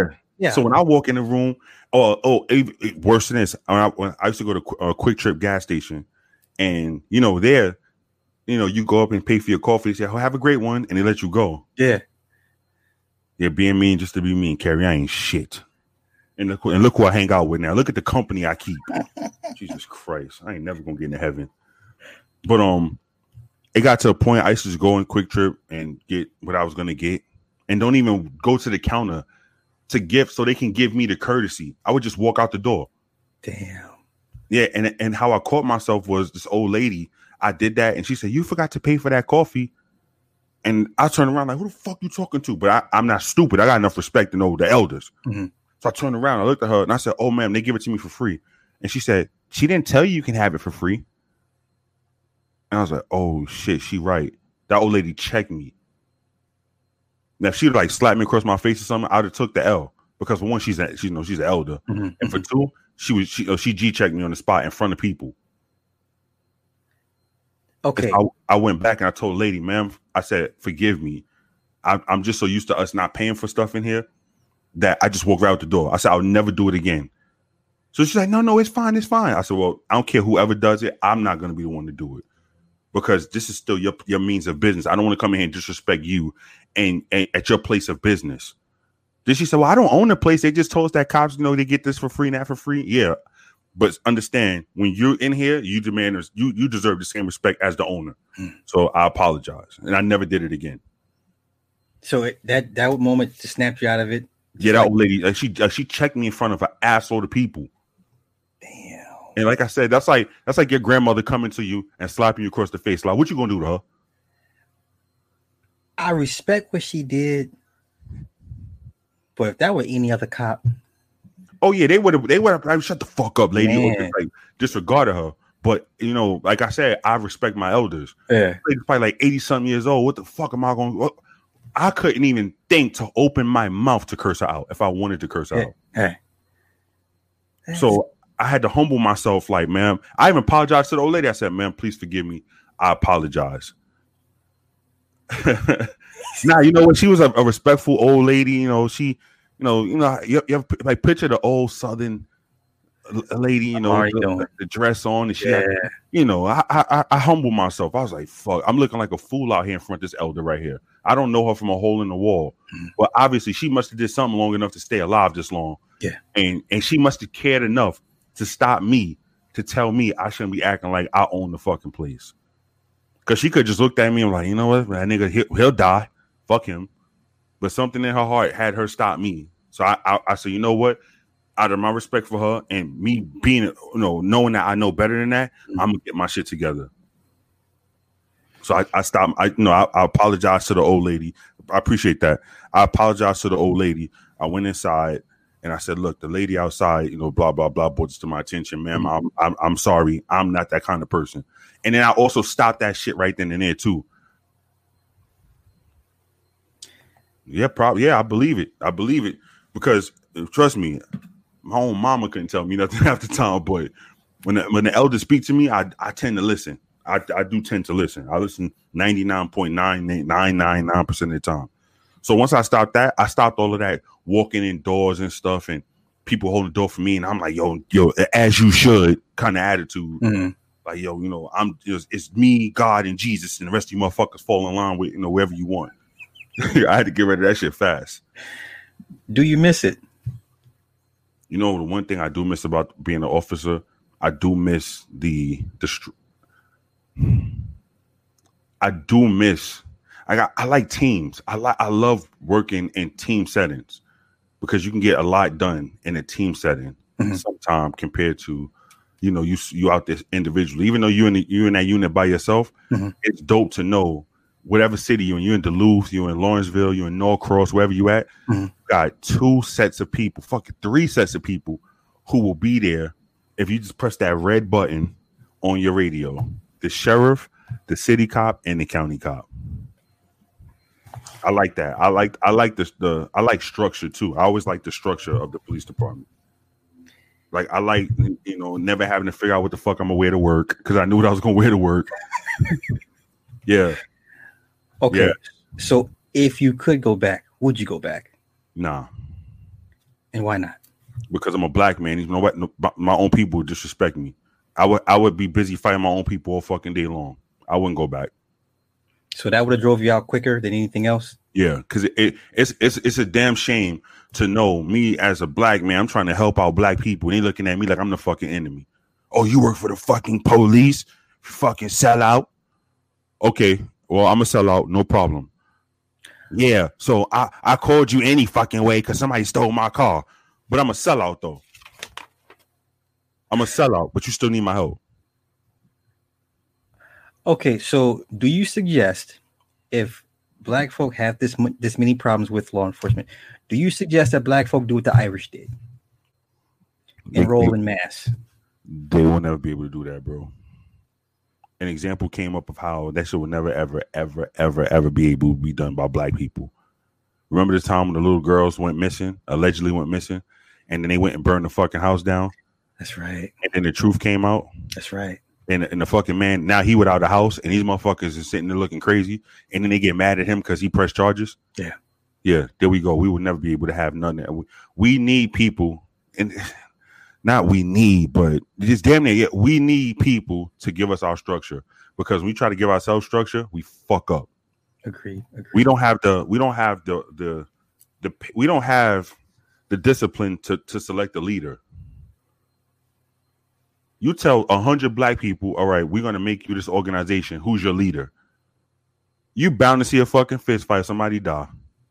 Because the first thing you're gonna say is, ain't nobody gonna fucking leave me, nigga. And then all hell gonna break loose. I can go outside right now to any black community and say, well, quote unquote black community and say, hey, look, I want to help all y'all get straight. So from now on, I'm gonna be your leader. I'm guaranteed to get shot at. And I can have a full a, a, a- foolproof plan that's not gonna fail, it's gonna work, proven time after time. Mm. But the moment I say I'm gonna be your leader, the motherfuckers try to kill me. But if the white man come and say, "Hey, look, I'm gonna help y'all all get out the situation. Y'all all come over here. I'm gonna lead y'all into salvation." You know what they'll do? They'll fall in line front and center. And this is not racism. This is nothing to be racist. I'm not racist at all. None of that shit. I'm just stating fact. This is why you see black people fighting outside, and, and, and a white person can get them to stop fighting faster than I can. And I could be kicking a shit like, yo, you shouldn't beat on that black that black woman, black man. You know, back in Africa, nigga, fuck you in Africa. And I'm being chased down the street, niggas trying to tear my head off. But a white man could come up, y'all shouldn't be, don't don't fight her, dude. Don't fight her, don't do that. He'll get up and explain himself. I know I shouldn't be doing that, man. Let me just tell you what's going on. And he'll try to kill me running down the fucking He said, "Don't do that, dude." yeah, yeah, that's not what it is, man. Oh, people think gentrification is destroying communities. Look, only reason, only people who have problem with gentrification is the people who want to carry on with the fucking nonsense. Gotcha. I got a question for you. Do you feel that there are more bad cops in situations than good ones? Nah, nah. There's more good cops. There's Okay. good cops. It's just that when when one does wrong, and, and you know, and I and I'm surprised that black people have that that that mind frame because we the first people to say, "Don't judge me by what everybody else, all these niggas do." We the first ones to say that, but then one cop will go out there and throw a fucking black kid off a bridge, and we want to shut down the whole fucking police department. You know, we want the chief of police head on the fucking stick, and we want everybody lose their job and defund the fucking police department. See, that's that that's our mind frame. You know, hey, you have cancer. Where at? In your arm. All right. Well, let's just kill him. No, that's not gonna get listen, you, you want to get rid of all the good with the bad? Now, sometimes there's situations where you have to say, look, kill them all, let God sort them out. Mhm. I understand that. But not every situation requires you to put everybody in the same bunch, especially when you come from a bunch of people who say they don't want to be judged because Pookie and Ray Ray wear their pants hanging off their ass. Or Lemon Quisha and Lamaniqua, the citrus twins, got 95 fucking kids between the both of them. Okay. Now, let me ask you to those that say, well, the, the good cops don't, they don't, they're, they're silent, they don't say anything. Um, you're familiar with the Frank Serpico. Mm, educate me. Okay, Frank Serpico, New York cop that exposed corruption. Oh, yeah, Uh, yeah, yeah. yeah. mhm. And they basically, they try to, you know, they wouldn't come to his aid when he needed help and basically try to, you know, get him, get him killed, Yeah. whatever. Yeah. why are there not more Frank Serpicos, or is the cop corruption not that widespread Mhm. to where you need Frank Serpicos? when there's a police department that has that's heavily corrupted nine times out of ten the corruption is from the higher ups hmm. so when you have people who are good cops who want to blow whistles you you really have to think like damn is this worth it and not because you don't care about what's going on within the corruption but because now these people know your address these people know where your mother stay. They know where your father stay. They know where your father work. They know where your kids go to school. And you dealing with people who are savages, whether they black, white, Asian, whatever. Before they go down, they'll make sure you feel it. Yeah, I'll go do this 20 years in jail, but I'm gonna destroy your whole life. So it's not worth it. A lot of times it's just easier to just step away and just say, you know what? It- it's like you living in a bad community. You ever been in one of those situations, Sly, where you go outside and try to change the fucking situation and motherfuckers curse you out, tell you shut the fuck up, get out of here, coon, Yeah. all kind of shit. Yeah. And you be like, you know what? It's just easier for me to pack my shit and go. Y'all gonna you know, y'all, y'all here, look, look, the lunatics running running the asylum. I'm out. Yeah, the door's open. It's sometimes it's better for you to get your shit and go. And then people they get they, they don't understand that until they put in that situation. Like the good old boy system. I can never change the good old boy system. So I know if I'd have went and be like, yo, I want to become a detective and they not letting me do this because I'm a fucking black man. I know damn good and well I'd have been fired within the first year after mm. I made that statement. Mm. And they would have got me on some like some shit where I could never ever get a good job ever again. Okay. Before I let you go, Mm. can you bless us with one more industry story during your uh, security days at the strip joint? Listen, man. All right. Which, which, which one you want? You want uh I, I want I give you a Magic City story. So there was a popular R and B group out at the time. Very popular. Are we protecting names? Yeah, I don't want us to get sued. We don't have no money to be getting sued.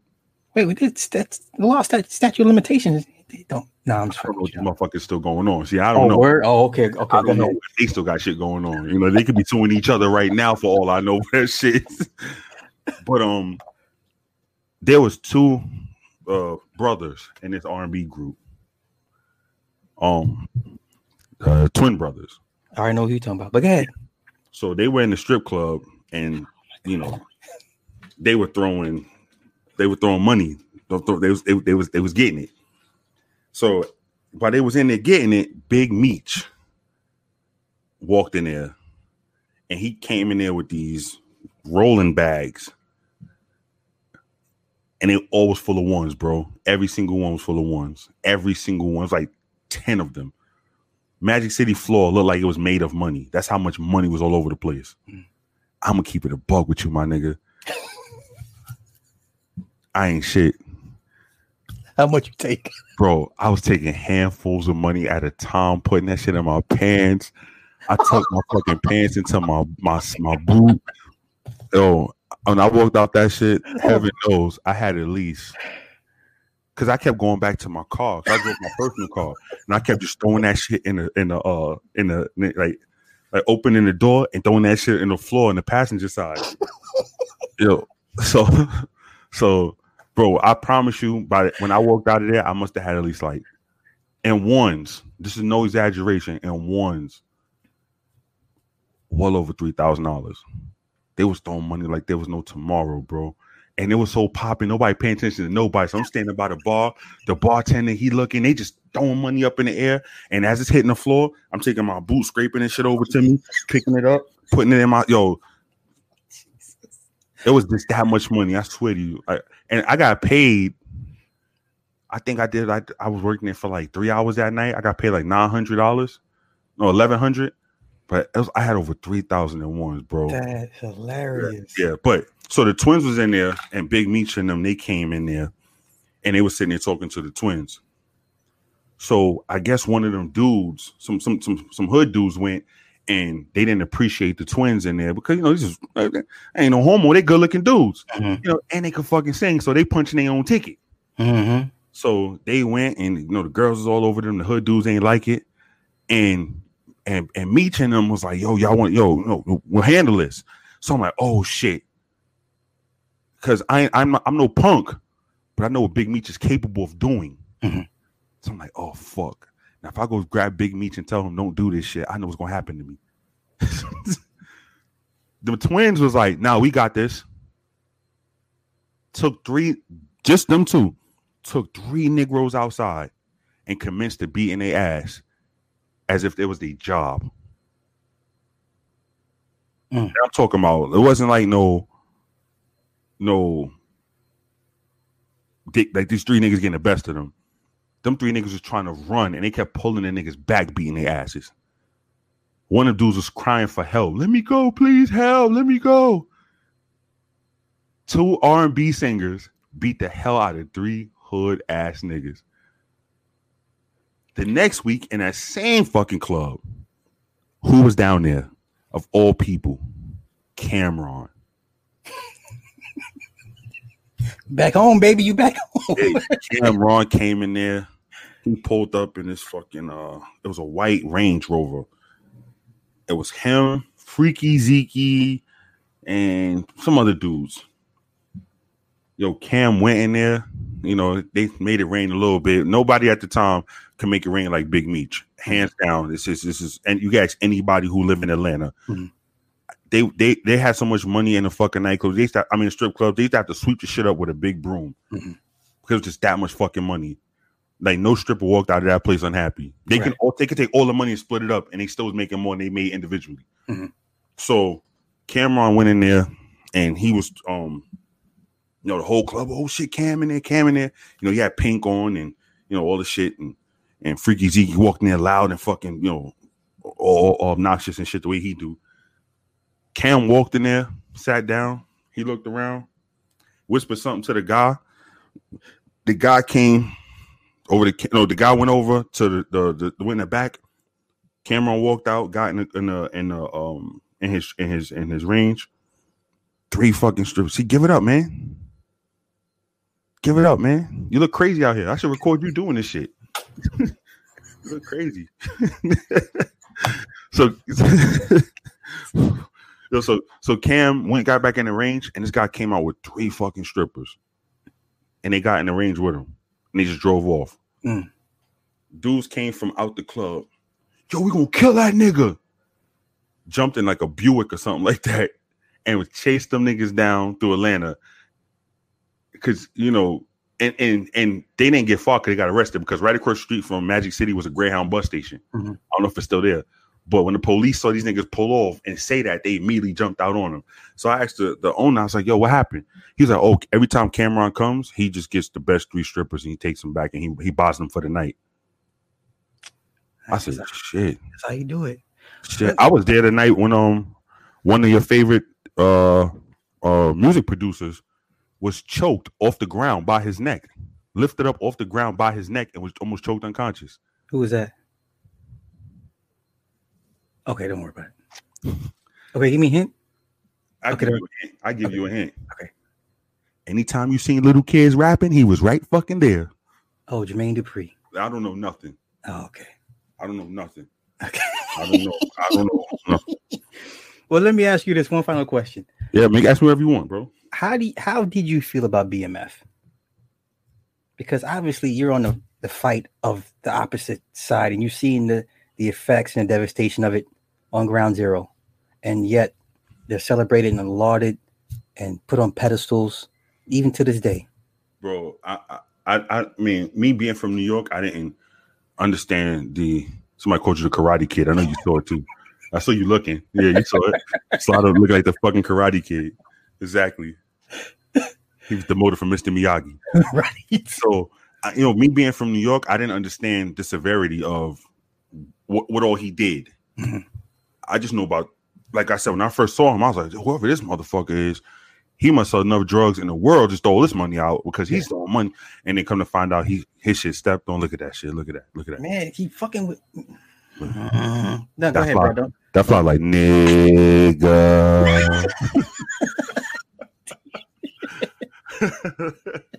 that shit gonna be in your ear, your eyes, and your nose right before the night is out, and you're gonna go to sleep with that shit right in there with you. But um, I didn't understand. Like I was like, all right, well, he, I know he's a drug dealer. Never seen this guy day in my life. You know, I don't know nobody who has that kind of money just to be throwing it away like that in ones all the fucking time. Mm. Then you know, come to find out he was a drug dealer, and you know, his shit was so highly stepped on, he could sell it for dirt fucking cheap. But it was so it was good enough the way you bought it and you can do something with it. So um so you know it's The flies, what the fuck? exactly. But you know as all as as anybody else who sell drugs look what he did. His his, his fortune and fame came off the backs of destroying his own fucking people. And what do we do? And i'm not saying me and you but we as in general what do we do? We worship the drug dealer when he come through with free turkeys you know because darwin's athlete those are those are the, our heroes the Mhm. athlete the drug dealer and the rapper those is those are our fucking heroes and you have them all of them in one you got it you know, rappers rapping about selling drugs and drug dealers want to want to become rappers, you know. Yeah. So it, it's and that's how it is. That's why you see, you know, a lot of these rappers probably never, you, you know, you put a brick of cocaine in their face, motherfuckers are turning into bitches. I don't touch that. Get that shit away from me. But all their music say they selling coke off the iPhone Mhm. by the tons, boatloads, you know. So I, I mean, for, to those people, they saw him as as something more than what he was because when you don't have nothing, somebody come through and give you something, You're looking at him like you know he's God Almighty. Just because he gave you a, a free turkey, he might have handed out some bikes or some book bags or something. Y'all, oh my God, see, we need more people like him, but nobody really looking at it from the big picture. Where's he getting his money from? He didn't fucking, you know, he didn't play the stock market. He didn't, you know, no, no, no oil refineries. He's selling you Negroes drugs. I remember the billboards down there when I when I used to live down there. I, I think Remember that big black one that just said BMF? yeah, BMF. I remember the night the, the night that Wolf got killed. I think them niggas was put on God status. Yeah. They were they were God tier, and it was like, oh wow, they just killed one of Puffy's, you know, goons. I remember Uh, the So So Def billboard. I I remember do too. Yeah, yeah. I remember driving past it, and then I was like, "What the fuck is a BMF? Like, what the fuck happened to So So Def? What the hell? What the hell?" And I would ask people, and it was my man who lived next door. He told me everything about him. He's like, "Oh, them niggas is this, and them niggas is that, and they getting it like this." I'm like, "Well, you need a billboard to tell people that you a dr- you're a drug dealer?" And I used to tell my man, like, "Oh, it's only a matter of time for his ass to go to jail for the rest of his life." And but even still, look now, he sold drugs to his own people. He helped destroy houses, and you know, Lord knows whatever whatever else he destroyed. And look what people still doing: free Big Meech. Now, free him. I don't know. I don't have no personal ties to him. I don't want. I, if, if they don't want him in jail, fine. They want him to get out. That's on them. Mhm. But you got people who went to jail for who, who helped. I haven't heard anybody say free Dr. Sebi when Dr. Sebi was alive to that magnitude. But Negroes is in music talking about free Big Meech. I see him. You saw him, Yeah. bastard. I'm gonna get him though. Yeah, man. He was right there on, on the side of you.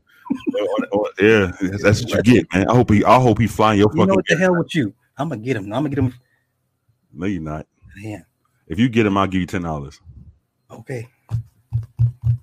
You gotta get him right now. But I'm if you get him, him. As soon as you do a circle back, I'm gonna get this. Don't do it. if you get him within the next two minutes, I'll give you twenty dollars. I bet. But yeah, all of that Big Meech shit, and you know, and, and I, I tell people like, listen, it, it, when people like, but you don't understand what he did for us. So let me get this correct. He took your money that you gave him in exchange for drugs, bought cars and all kind of other shit, and then came back one time and gave you a turkey. So I'm gonna give you a dollar a day for 365 days, and then you're gonna come back and return give me a $12 turkey. Basically, Make that make sense to me. But but you know, I was a coon. You, you from New York, you don't know what real street shit is about. Okay. I just know if a nigga selling drugs, he's not my hero. New Jack City's a movie. That shit is that, that you have to be dumb to look at a, a drug dealer as a hero. Mhm. I don't give a fuck if he used his drug money and bought you a house, a car, and put your kids through Catholic school. Look what he did. Yeah, them turkeys, everything. No, that's the truth. that's the truth, yo. That's what these oh these down down there. I remember they used to have like book bag drives, and Yeah. people would be on the news praising these rappers. He cares. See, he came and bought our kids book bags before they went back to school. Yeah, but your kid got a brand new book bag going back into poverty stricken disposition, There it is. There. And you happy to have a book bag. You should have asked that nigga, fuck a book bag. Can you help me get a job so I can get the fuck out of here? Mhm. Yo, let, let me be your assistant. Let me do something for you. You obviously you shining. Yo, I remember the time, bro. I seen a rapper. Nigga had a piece on slide bigger than your face, a iced out piece, right? Mhm. This nigga's in a house party, eating out of somebody's refrigerator like he was a, like, like, like nigga ain't eating days. And I'm talking about eating bologna out of the fucking pack in the refrigerator. It wasn't a house party. It was probably like a, like a. I'm not gonna say house party. It was a house party, but like, it was one of those people from um, fuck you call this record label from Epic Records. Okay. They rented a house. Okay. So when I say house party, I don't mean no, no hood shit. I'm talking about like a, a mansion party. Yeah. And he was there, and he was sitting there, big ass iced out piece, and you know Rolex on and shit like that, brand new outfit, and snuck into the people kitchen and was eating bologna out of a fuck out of the refrigerator, out the pack. Perception. I see it, Sly. I saw it. I'm, I'm sizing them up. Don't you worry. I'm gonna get them. I see you got the Makuma bees on your hand. Well, Sly, yeah. I'm gonna go. I'm gonna go take that ten dollars and go buy me some dollars. You know what? You do that. You ain't never gonna find that shit. It- that's like that's fly gonna be there to the day you die, Sly. I probably gonna have grandkids in there. That's funny. No, my bro. Um, I've had you on for two hours. I ain't gonna take up no more of your time, dog. Oh So, if you ever want to do a part, I mean, we can. we got to do part two. Yes, yeah, yeah. I we- can take some my. definitely part two. I'm so stoked for that. Um, my man. Um, shout yourself out. Any last words, please, please, please. Hey, I want to shout out Super Sly seventy five because like eh, you see how he buck dance on the time he tra- he threatened to kill me. All flies live matter. I'm getting a shirt. I'm gonna put that shit on a t-shirt, man. um, yeah. Shouts out to Super seventy five. Shouts out to the big homie Nick Taylor. We love Carrie. Shouts out to Lisa B. Misanthropic one. A lot, like I said, a lot of people don't know the history, bro. Me and Misanthropic one, we that's my guy. If you ever go back, we used to do a whole bunch of collaborations together before he got too big on me. That nigga turned Hollywood. I get it though. I get it though. nigga, nigga too good for me. I get it though. nigga, you know, nigga, we went from the Temptations to uh, to, to Misanthropic one and the Temptations. So I get it. Um, who else? Shouts out to uh the first person ever interviewed me ever was O'Shea O'Shea Duke Jackson. He let me know five minutes into the interview that this shit going on Patreon. you sent it there. Yo, bro, he asked, he asked me questions and I answered them. I'm the victim. I was minding my business, reading my Tanakh. Once again, I felt bad for the little sweet boy. I defended him. I didn't know, and that's what happened. Super Sly 75 threatened to kill me. I didn't know, man. Let, that what, nigga what- said, I'm coming to your house and killing you and your kids. What, said, what did you ask him? What did you ask him? What was the question you asked him? I wanted to ask him a common sense question, but I had to ask him before I ask you this question. I need to know are you a homosexual or, or not? I fucked your mother. All right, cool, but are you a homosexual or not? I don't care if you fuck my mother all day long. That's fine. And then, yo, nigga asked me a question like that. I'll kill that nigga. I said, what the fuck? That's not what I said. I said that's pretty fucked up. that you would ask somebody that you know we all from the hood. You don't ask people these questions. Yo, but remember I said, yo, but I ask white people questions like that. Right, right, right. No problem. Yeah, a white person say, yeah, I'm gay. All right, so now I know how to ask this question. Like that's like me Sly saying, Sly, you gay? No. Oh, okay. Yo, so how how was to suck a dick? You gonna be like, what nigga? you know, but I asked him that because he, he displayed himself as a homosexual to me. he uh had some some rather questionable feminine ways. And i you know i i jumped the gun and rushed to judgment. And i attacked this maniac here in defense of little sweet boy. Me a maniac. sure enough six months later sweet boy became even sweeter. And it was like yeah fuck i owe somebody an apology. And I, I made i made a public apology to True. yeah, yeah, but we talked on the phone. Then yeah we sure did they called you. you apologize. I apologize profusely. That's yeah, yeah, multiple times. But that's not that because I hey, he could be for all I know. I don't care. But when I ask a question, I have to ask a question, but I have to know how to ask the question. Mhm. I don't go to the black person and say, "Can you tell me how it is to be white?" If I don't, ne- if I've never seen you, and I want to ask you a question on being on on, on based on you being a Caucasian. All right, Lisa B. Listen to her talk. You think she's white? Just listening to her talk. Uh, if, if I didn't see her, No, I didn't think she was white at first until I saw her face. right, right, right, right. Yeah. So then, now imagine me going to her, well, hey, sister, tell me how it is to be a black woman out here and oppressed, blah, blah, blah. And she'd be like, well, I'm white. Then all my questions out the fucking door. I don't know what the fuck to ask her from this point on. Like, oh, Yeah. shit. Yeah, yeah. All my shit on her being black. Fuck. All right. All right, y'all. Video over. Click. and I got to regroup. So, but then I learned, I learned a long time ago, you have to ask, let me ask a couple of questions before I make a couple of statements. So I asked her, I just asked him, hey, are you a homosexual or not? I fucked your mother, and then everybody was in there jumping on me. Only person that didn't jump on me was um was ABL. That's the only person that jump on me. And Shout then ABL. Yeah. somebody said, I remember somebody said, Yo, you ask me a question like that, I'll fucking I will come kill you. And O'Shea was like, Yeah, bro, you don't be asking nobody like that. And I'm like, what the fuck? What kind of insecure shit is this, man? If he's gay, I don't give a fuck. I just need to know so I can ask him the question.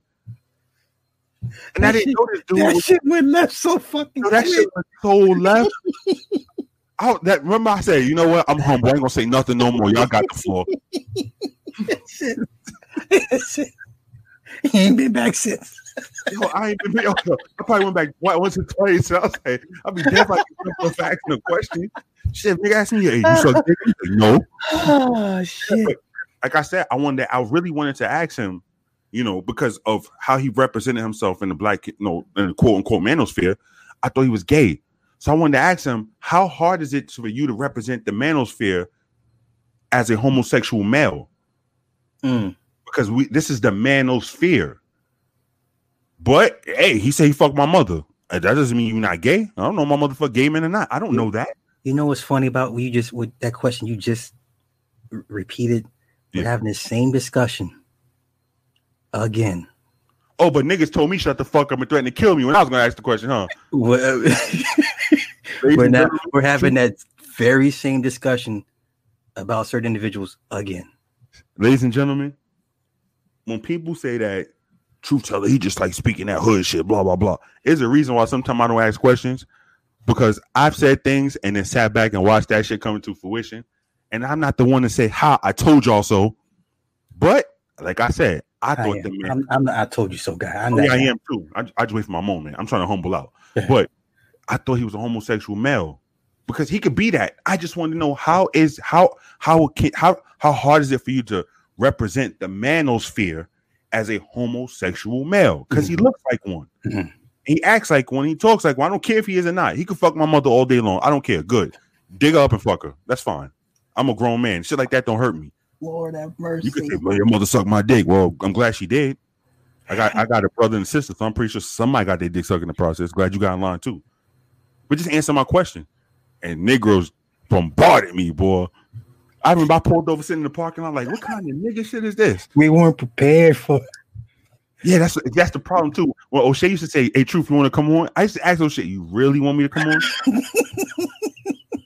Because I think that this is gonna it's not gonna go how we want it to go. like the time with um with, with uh uh um Cynthia G.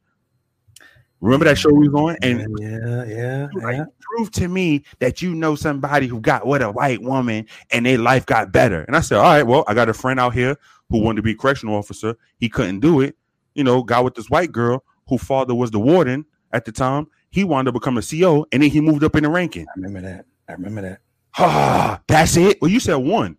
I said, if you don't believe me, I can call him right now. You can hear him say it with his own mouth. And then she started going at me and going crazy.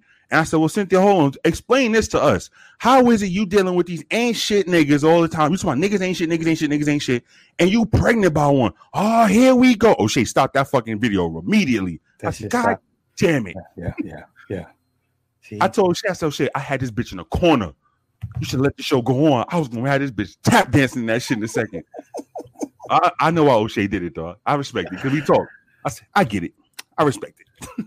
you still my man 50 grand. I still I still donate to the cause. but- to the good. Yeah, man. I'm telling you, it been it been many times, bro. I'll be sitting there and I'll be like, oh, just keep on talking. Just keep on talking. Just keep on talking. I'm gonna get your ass good. You think you're talking to somebody who don't know no fucking better. I got you. And then all of a sudden, the whole fucking situation stopped because somebody in that room is smart enough, smarter than me, and they say, I see what he doing. Hell no. Hell to the no. Stop. Stop the show. like fuck. Hell. Yeah, like like who, who else was it? Taz. Remember that day when Taz was telling me fuck me and all kind of shit, cursing me out? And I just made one comment. And I, you know, I'm not gonna repeat the comment, but me and Nick laugh about it till date. And at the end of the show, yo, yo, yo, yo, yo, yo uh, uh, truth, man, I fuck with you, truth. Uh, yeah, nigga, I don't, yeah, cool, you know, cool. But I had to say that for you to fuck with me though. I was a, a coon and an ancient nigga. That's the same video I said. Look, before we start, I already know I'm a coon, a sellout, a buffoon. And this lady said, "Why'd you call yourself a coon?" I said, "Cause before what? The, before the end of the conversation, y'all gonna be calling me a coon." And then like five minutes later, she was like, "You sound like a coon." Exactly. I, was you there that day? I, I was there. I was Okay. Okay. See, so I, I tell people I play dumb like I know nothing. You should not want to even talk to me. If I'm telling you, hey, look, Sly, we could talk. I'm gonna play stupid like I know nothing. Just to get you to commit to my conversation and back you into a corner. Yeah, that's it. That's yeah, you it. should be like, click. kind of voodoo shit this nigga on. it's witchcraft. this nigga, I'm hanging up the phone on him. But Nick, Nick, he bear witness to it many a times. I, I have to have to do that to people, man, and show them. Look, I understand. You know, you deal with a lot of un- unintelligent black people. I'm just not one of them. I just don't choose to sit on YouTube and and pull out the history books and all that shit. Mhm. But I've had conversations with Nick, and Nick said, "Damn, truth, damn, truth." I say, "Yeah." And if Nick is in the, in the room, he'll tell you. I say, Nick, I just don't choose to talk like this because niggas don't appreciate this shit. I can tell you why you shouldn't sell drugs. I can historically prove why you shouldn't sell drugs, but niggas don't want to hear my shit. You a fucking coon, sell out, shut up. All right, no problem. I'm all that. All right. My man. Any last words? bro. The people want a part two. Um, I seen somebody say part Oh, two. for sure. For sure. So whenever you are ready, we could do part two, and I can, you know, we could do the story time. Oh, definitely, definitely. Yeah, definitely. I, I, I, like I said, I could tell you the story with the twin, the sisters, and uh, That, I can tell you the story about my mother's friend. that's you ain't shit for that. That's horrible. Yeah, I used to have sex with my mother's friend. Yeah. Okay, go, bro. Go. Um, pink, pink pineapple eighty eight said part two, please. Oh, for So- sure, for sure. Yeah.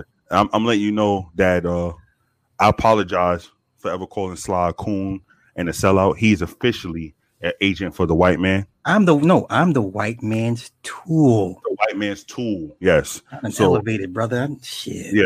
So Sly, I want to uh, um, congratulate you on your promotion. Thank you. Thank Yes, you. sir. I Yes, didn't see. I, I didn't think I was worthy, but I, I'm. I'm going to do the best of my ability. No, I just want to thank you know the guys Nick and Truth. You know my inspirations to uh, you know because of them, Yeah. I felt the drive within me Yeah. to excel, to Yeah. be the best tool for the white man that I could be, and every day I do this for you guys. So Yeah. So let me, let me ask you a question. okay, What is your ultimate goal? Uh, uh, do you plan on staying uh, uh, the white man's tool, or are, are you really planning on just going up to to uh, to the COINTEL Pro? Um, uh uh status. I, I the COINTEL thing is cool. I, I think I want to definitely want to be like the face of, you know, an extension of the white supremacy. You know, I want to be a guard dog, like a gatekeeper. Yeah. Yeah. Yeah. Sly, I hope I have a. Uh, if I ever was to lose my mind and have a son, I will name him Super seventy five with the intentions of him just like you.